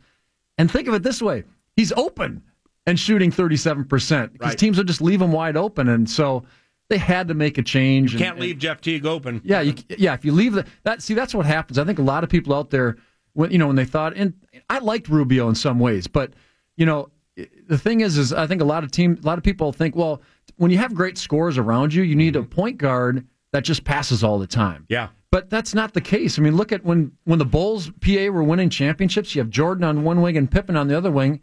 What type of point guard were playing with those guys? It was B.J. Armstrong, Steve Kerr, John Paxson. Paxson, shooters. Same thing with Miami when they were winning titles. No you got you got Wade, you got James on the wing, you got Mario Chalmers. You got because great scores pull defenses towards them. Now Yeah. you have a guy wide open and he's got to make shots. Great take. What's uh what's Gorgui Dieng's role on this team? Super sub six man guy? Yeah, I think so. It- you know, he's he is such a good player, and he just flies under the radar. Nobody gives him much credit. Uh, I love Gorgui Dieng. I, I just I just think he's a he's a really good player, and he's a glue guy type of dude, and and he's, he's an improving shooter. And uh, but coming off the bench is a he's a guy with a personality where he won't he won't bitch and complain now that he's uh, he's a bench guy, and I, I think this is a I like him. I like him a lot. What will fans like about Taj Gibson and the way he plays? hard worker. He's a glue guy too, and the thing that he can give this team, uh, I think that's better than Gorgui Dieng is he's a little bit smaller, but he's more mobile. He can switch. See, that's a big thing right now in the NBA is switching defenses. Everybody runs their offense so quickly and so much pick and roll. Yeah. You got big guys that if they can switch on a point guard and at least for a few seconds guard a guy like Steph Curry a little bit Yeah. and guard some of these smaller players, that makes your defense better. So having Taj Gibson being able to switch on some shooting guards and play some power forward and small forward, that's going to help them. Butler is a 23 5 and 5 guy with about a steal and a half and a 3 a game. Shoots for a decent percentage too. He'll miss he'll miss 12 to 18 a season because of injuries, but he is a really really good across the board player. Do you anticipate he's that same guy here or do you think his assist totals might go down or you think something will go up or what? I think his scoring will go down a little bit. I think his assist totals will be fine. What was his his assists last year? Five, six a game. That was Yeah, a career five high. and you a know, half. Yeah. So uh, I think I think that's you know it's going to be interesting to see how these guys all play together. Yeah. The shots are going to go down for some people, as they should. Uh, but and I think Butler is one of those guys that.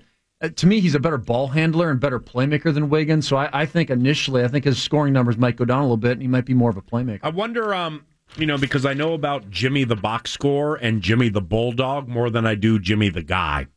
What I'm getting at here is down a point, you have the ball, clock's ticking away, 12, 11, 10, 9, 8. The right thing to do is to find the worst defensive player on the adversary who is checking or not checking Teague, Butler, Wiggins, or Karl-Anthony Town, Towns and go at that guy. And go at their worst defensive player. Maybe he fouls you, you win it at the line, or you just win the game. Unless you want to be the guy to win the game, and you're Jimmy Butler who has good good ball handling skills. What I'm getting at here is in a tightly contested game like that, do you think Butler is the guy who will demand it at the end? I need the pick. I want to win this game. I think so. I mean, he, I, I think he's he's got that part to his personality. Yeah, sure. I mean, I, I think Wiggins has got some of that. I think Towns has some of that. Um, That's what I'm saying. Is if if if Jimmy is selfish, then this could be a problem. You know, because it's it's it's these kids want to win games. I mean, they they want teams to win games. But if if I'm Andrew Wiggins or Karl-Anthony Towns, and I I got some L on me, and then the game's coming down to the wire, I ah ball, let's go.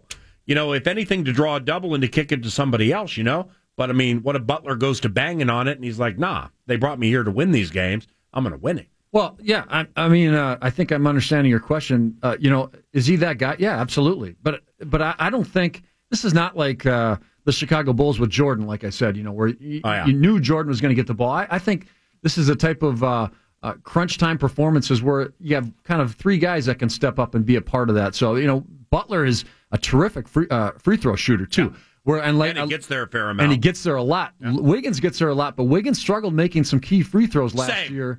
So you know it's going to be important that that uh, a guy like Butler can step up in those uh, those type of situations and, and perform. You like um you like OKC with Westbrook, Paul George, Carmelo Anthony, and by the way, underrated Steven Adams. Steven Yes. Adams, Steve-. Steven Adams is a good center. I, I, I agree. I really like Adams. Um, I like what they did, and that just kind of goes to show how well Oklahoma City has has drafted. That they got all this talent that other player other teams want. Yeah. Where they can trade for Paul George and Carmelo Anthony. So they have done a terrific job. Yeah. Drafting good, uh, talented guys, but What's that? Is that your guy Sam Presti or whatever? Presti, yeah, Sam Presti, he's done a nice. I mean, just there's just you can go on down the list, but that's a different conversation. But Mm. I like what they've done with, uh, you know, as long as Carmelo Anthony can accept the fact that he's at this point in his career, he's he's a third option, Yeah. and he's a ball stopper. So, but if you can use that when Westbrook goes to the bench. And Paul George can have the ball in his hands, and you can utilize Carmelo Anthony in just a scoring mode. He's a finisher, he's a scorer, and not stop the ball too much. I think that can work. In fact, I think at the end of the day, I think Oklahoma City, I think they're obviously going to win a lot of games. Now, some people see them finishing fifth or sixth in the West. I they could finish second. I think they could threaten. They could threaten Golden State. Maybe not beat them in a series. Yeah. but they're a team that can. Uh, I think that's the second scariest team to Golden State uh, in the West. Kyrie and Gordon Hayward in Boston. What do you think about that? They also have uh, Al Horford. I, I, I love Irving. Irving is electric. Yeah. I mean, as an I'm offensive too. player, he's he's unbelievable. Yeah. And so I like Gordon Hayward, really good all around player, good scorer. I mean, Al Horford is a good player. Is he a great player? No. No. Uh, they lost some of their depth, you know, pulling these deals with Danny Ainge this summer, so they're not the same team. But Yep. Kyrie Irving has got a chance. I mean, I think he's so talented offensively. What Westbrook did scoring wise last year, I think Irving can do. He's that good of a scorer. Yeah. Now, maybe there's some other areas he's not a great defensive player, but when it comes to flat out scoring and getting to the basket, he's, Kyrie Irving's unstoppable. Golden State, the team to beat for all the money per usual, right? Yeah. It's like when when OKC made this move for Carmelo. All right, Carmelo can he, he can grab rebounds, he can pass, hit three, score. Carmelo is, can be elite, but they still have three: Westbrook, George, and Carmelo. It's like everybody has three. Let's say LeBron's one and a half. He has Dwyane Wade, who might be a half, might be a one. Isaiah Thomas, he he might equate to a one when he comes back. So on a, Kevin Love, you know, he, he's a one too. So so whatever. What I'm getting at, Golden State has four. Golden State has Steph, Klay Thompson, Durant, Draymond Green. That's at least four if you're like adding up. This is a one, Steph's a one and a half. Right. So you know, I mean, so so it, it it still all goes through Bay Area funk. Uh, yeah, for sure. I mean, uh, they got that. Uh, you know, they win the championship again. They probably could have three in a row. Actually, they had that series two years ago wrapped up basically Yeah. until Draymond Green got kicked. And I got to disagree with you. I like Draymond Green, Mm-hmm. but but in some all the kicking and the crap he was Yeah. doing a couple years ago really kind of irritated me. Yeah, I'm but he's a glue guy. He's a glue guy, but but he's also a system player. So so Yeah. to me, Golden State is three and a half. You got Durant, absolutely, Thompson, absolutely, Curry for sure, Mm-hmm.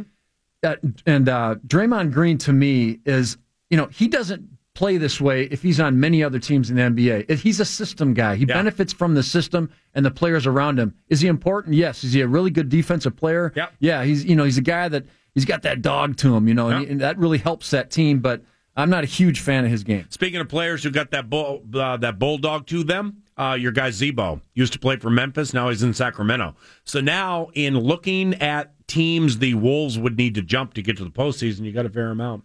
I mean, you got to jump Denver, got to jump New Orleans, got to jump Memphis, got to jump Utah, so on and so on and so on. With Memphis, they got Mike Conley, they got Marc Gasol. I'm gonna give you a name because I always like to give you one of these obscure, under the radar names Yeah. that we watch during the course of the season, and you're either like, "Wow, you were an elite basketball mind," or "Paul, save NBA knowledge for the big uh, for the big boys." Memphis took a player from Oregon in the second round, a small forward named Dillon Brooks. Remember, I remember I told you this about this Dillon Brooks. All right. All right. You may not have heard of him now. Let's play the games. And before we count Memphis out, uh, remember that Conley and Gasol, they, they know how to play the game and they know how to win at the ends of games. And this Dillon Brooks, this rookie from Oregon, is an absolute wonderful find for Memphis. Remember, I told you that. Dil- Dillon Brooks. Okay. Dillon Brooks. Secondly, jumping New Orleans. Anthony Davis and DeMarcus Cousins.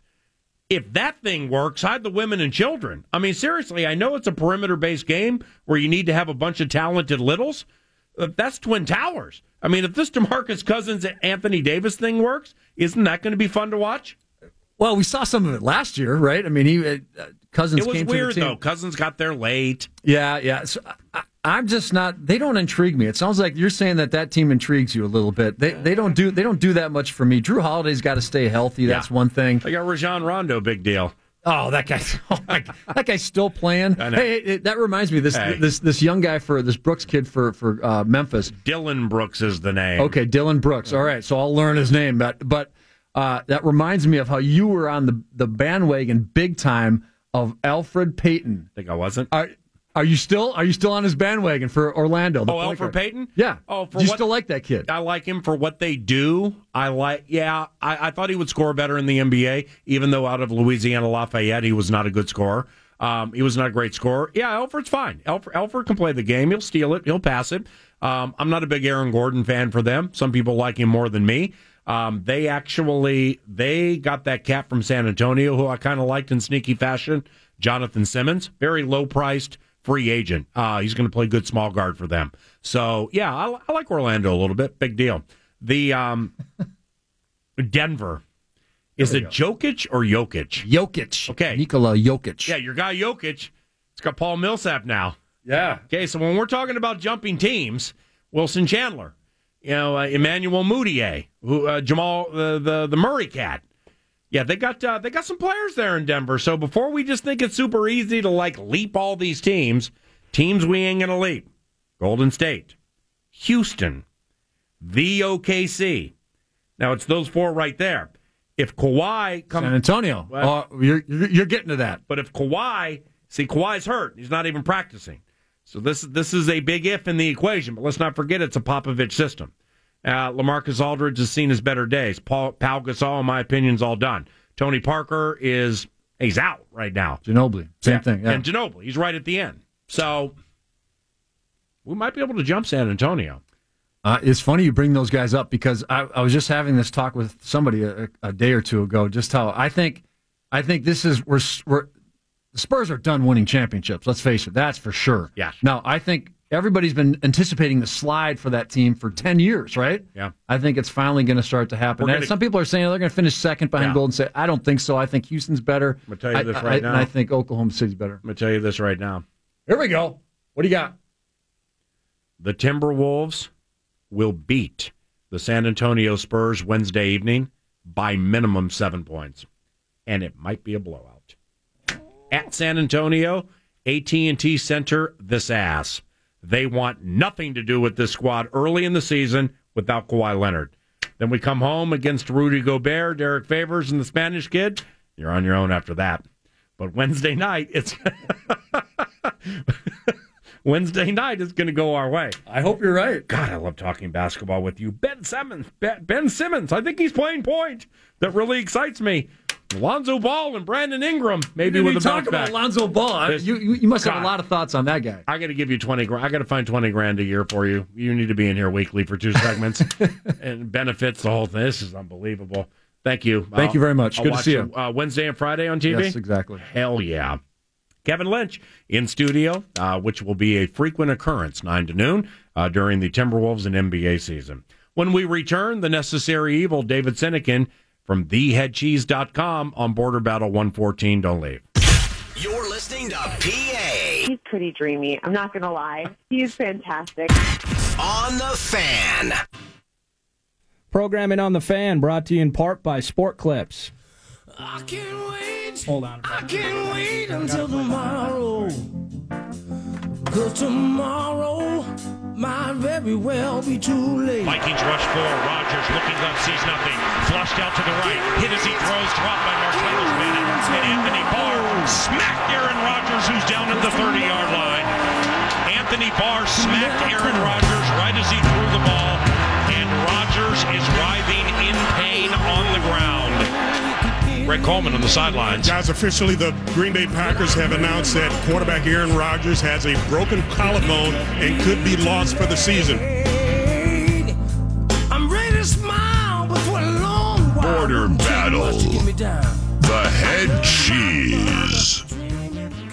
Hi, Davey. Morning, Paulie. Uh, your thought on the uh, your thoughts on the Aaron Rodgers hit yesterday? Well, on the hit where it was, you know, it was football hit. You know, it, it was a hard football hit by a, a aggressive linebacker. I had I took no uh, no fault in that hit by Anthony Barr. It was unfortunate that on the hard uh, field turf at your stadium that broke my man's collarbone, and uh, obviously it uh, completely changes the outlook for my team and uh, and what our ultimate goals are this season. Are um are you in any way blaming it on the artificial surface? No, I mean, look, we we it's funny and in the zone Saturday, caller called, up about all the injuries that have happened on that field and listed off a, a long list, and I said, hey, you know, it's a, it's a field, it's not grass, but it's it's a field, and injuries happen everywhere. But man, I mean, we lost about six guys during that game yesterday. I don't know if it was bad luck or what, but no, I blame that injury on uh, you know football hit by a linebacker. It happens. He's broken his collarbone before. He's not the first guy to do it.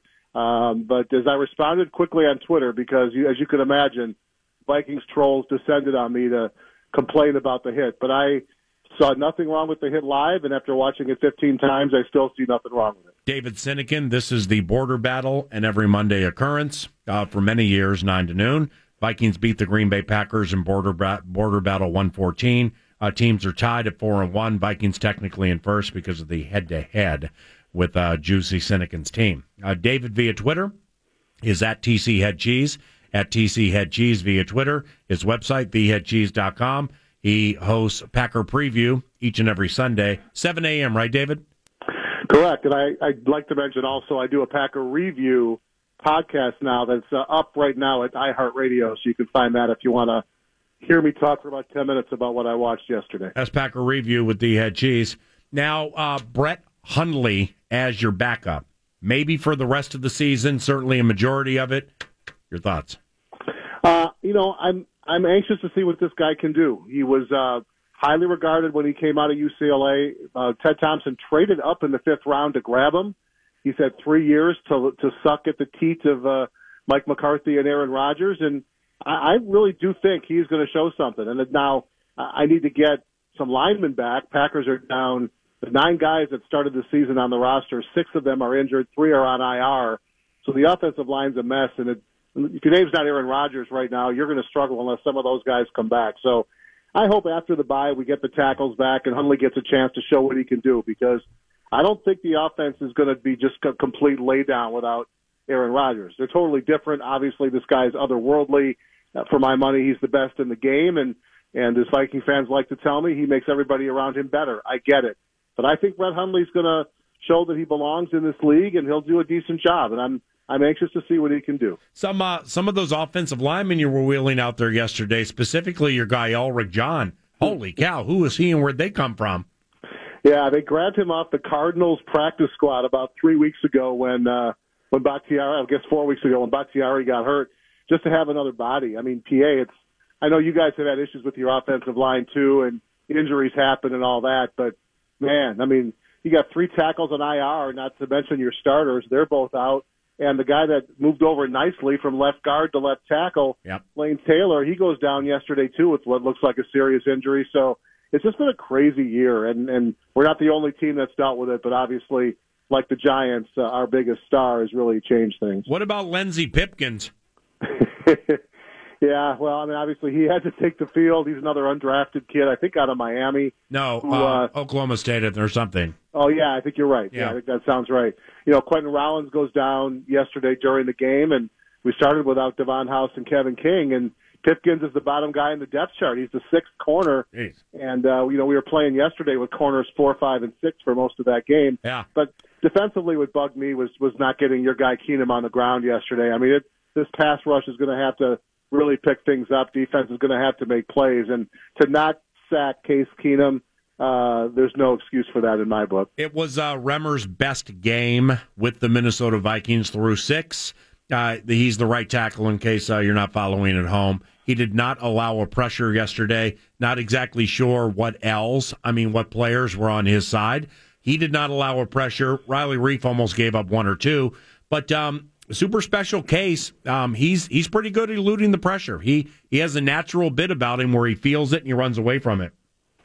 Yeah, he impressed me yesterday, and he has ever since the that game in Pittsburgh. He's looked pretty good, and you know he's hearing footsteps with uh, you know Teddy being cleared to come back, and we'll see how that goes over the next few weeks. But you guys have kind of uh, solidified the quarterback position, and obviously that's the most important thing. So uh, I give Case a lot of credit. He was uh, very solid yesterday, and and made plays when he had to. What um, I put a tweet out, and and I, I'm not going to tweet it if I don't mean it. Where I'm like, hey.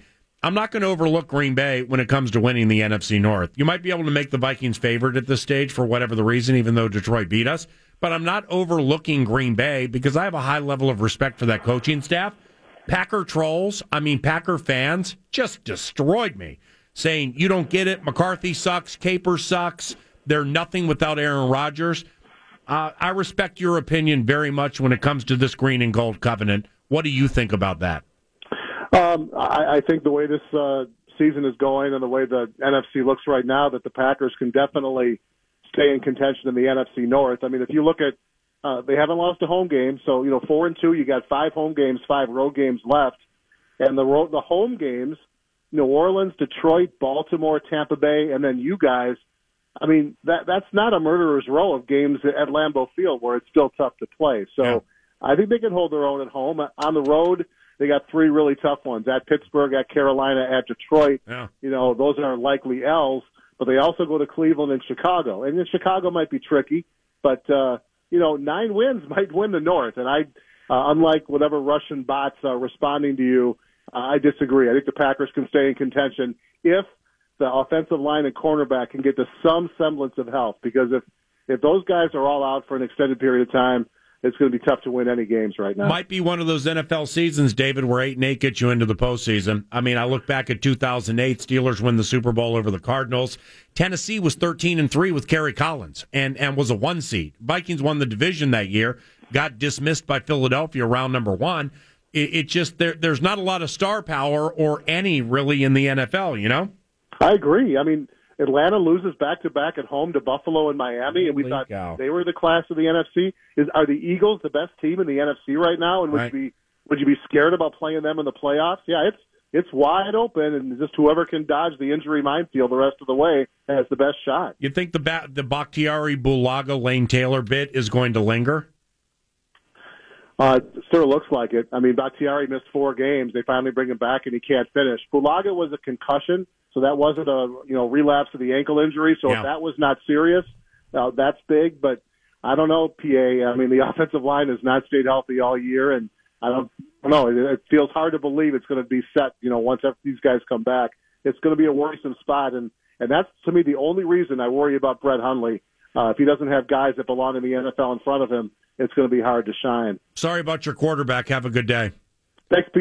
Uh, We'll, we'll be back. Don't uh, write us out yet. David Sinekin, uh, theheadcheese.com. Talker Tuesday tomorrow. Border Battle. I'm Paul Allen from the KFAN Bryant Heating and Cooling Studios. Thank you for listening. Producer Rap Show. Brought to you by the Patty Wagon, 61st and Nicollet. Place is delicious. Go eat there. The Patty Wagon. To the home team goes Border Battle 114. Ugly ass game. These tilts are rarely clean. I don't root for injuries, but to Pack fans, I'll say, welcome to our world after what happened yesterday. You lost your quarterback? Yeah, we've dealt with that. The old line is decimated over here. We call it old hat. Now you're just another squad on the grind in this league, and soon you'll be suffering from poor me fatigue. Sad story, but on to Baltimore. I don't really want to talk about the Packers anymore. Running game is working, the defense, hand and smacks. Even the punter is hot, and Teddy's coming back.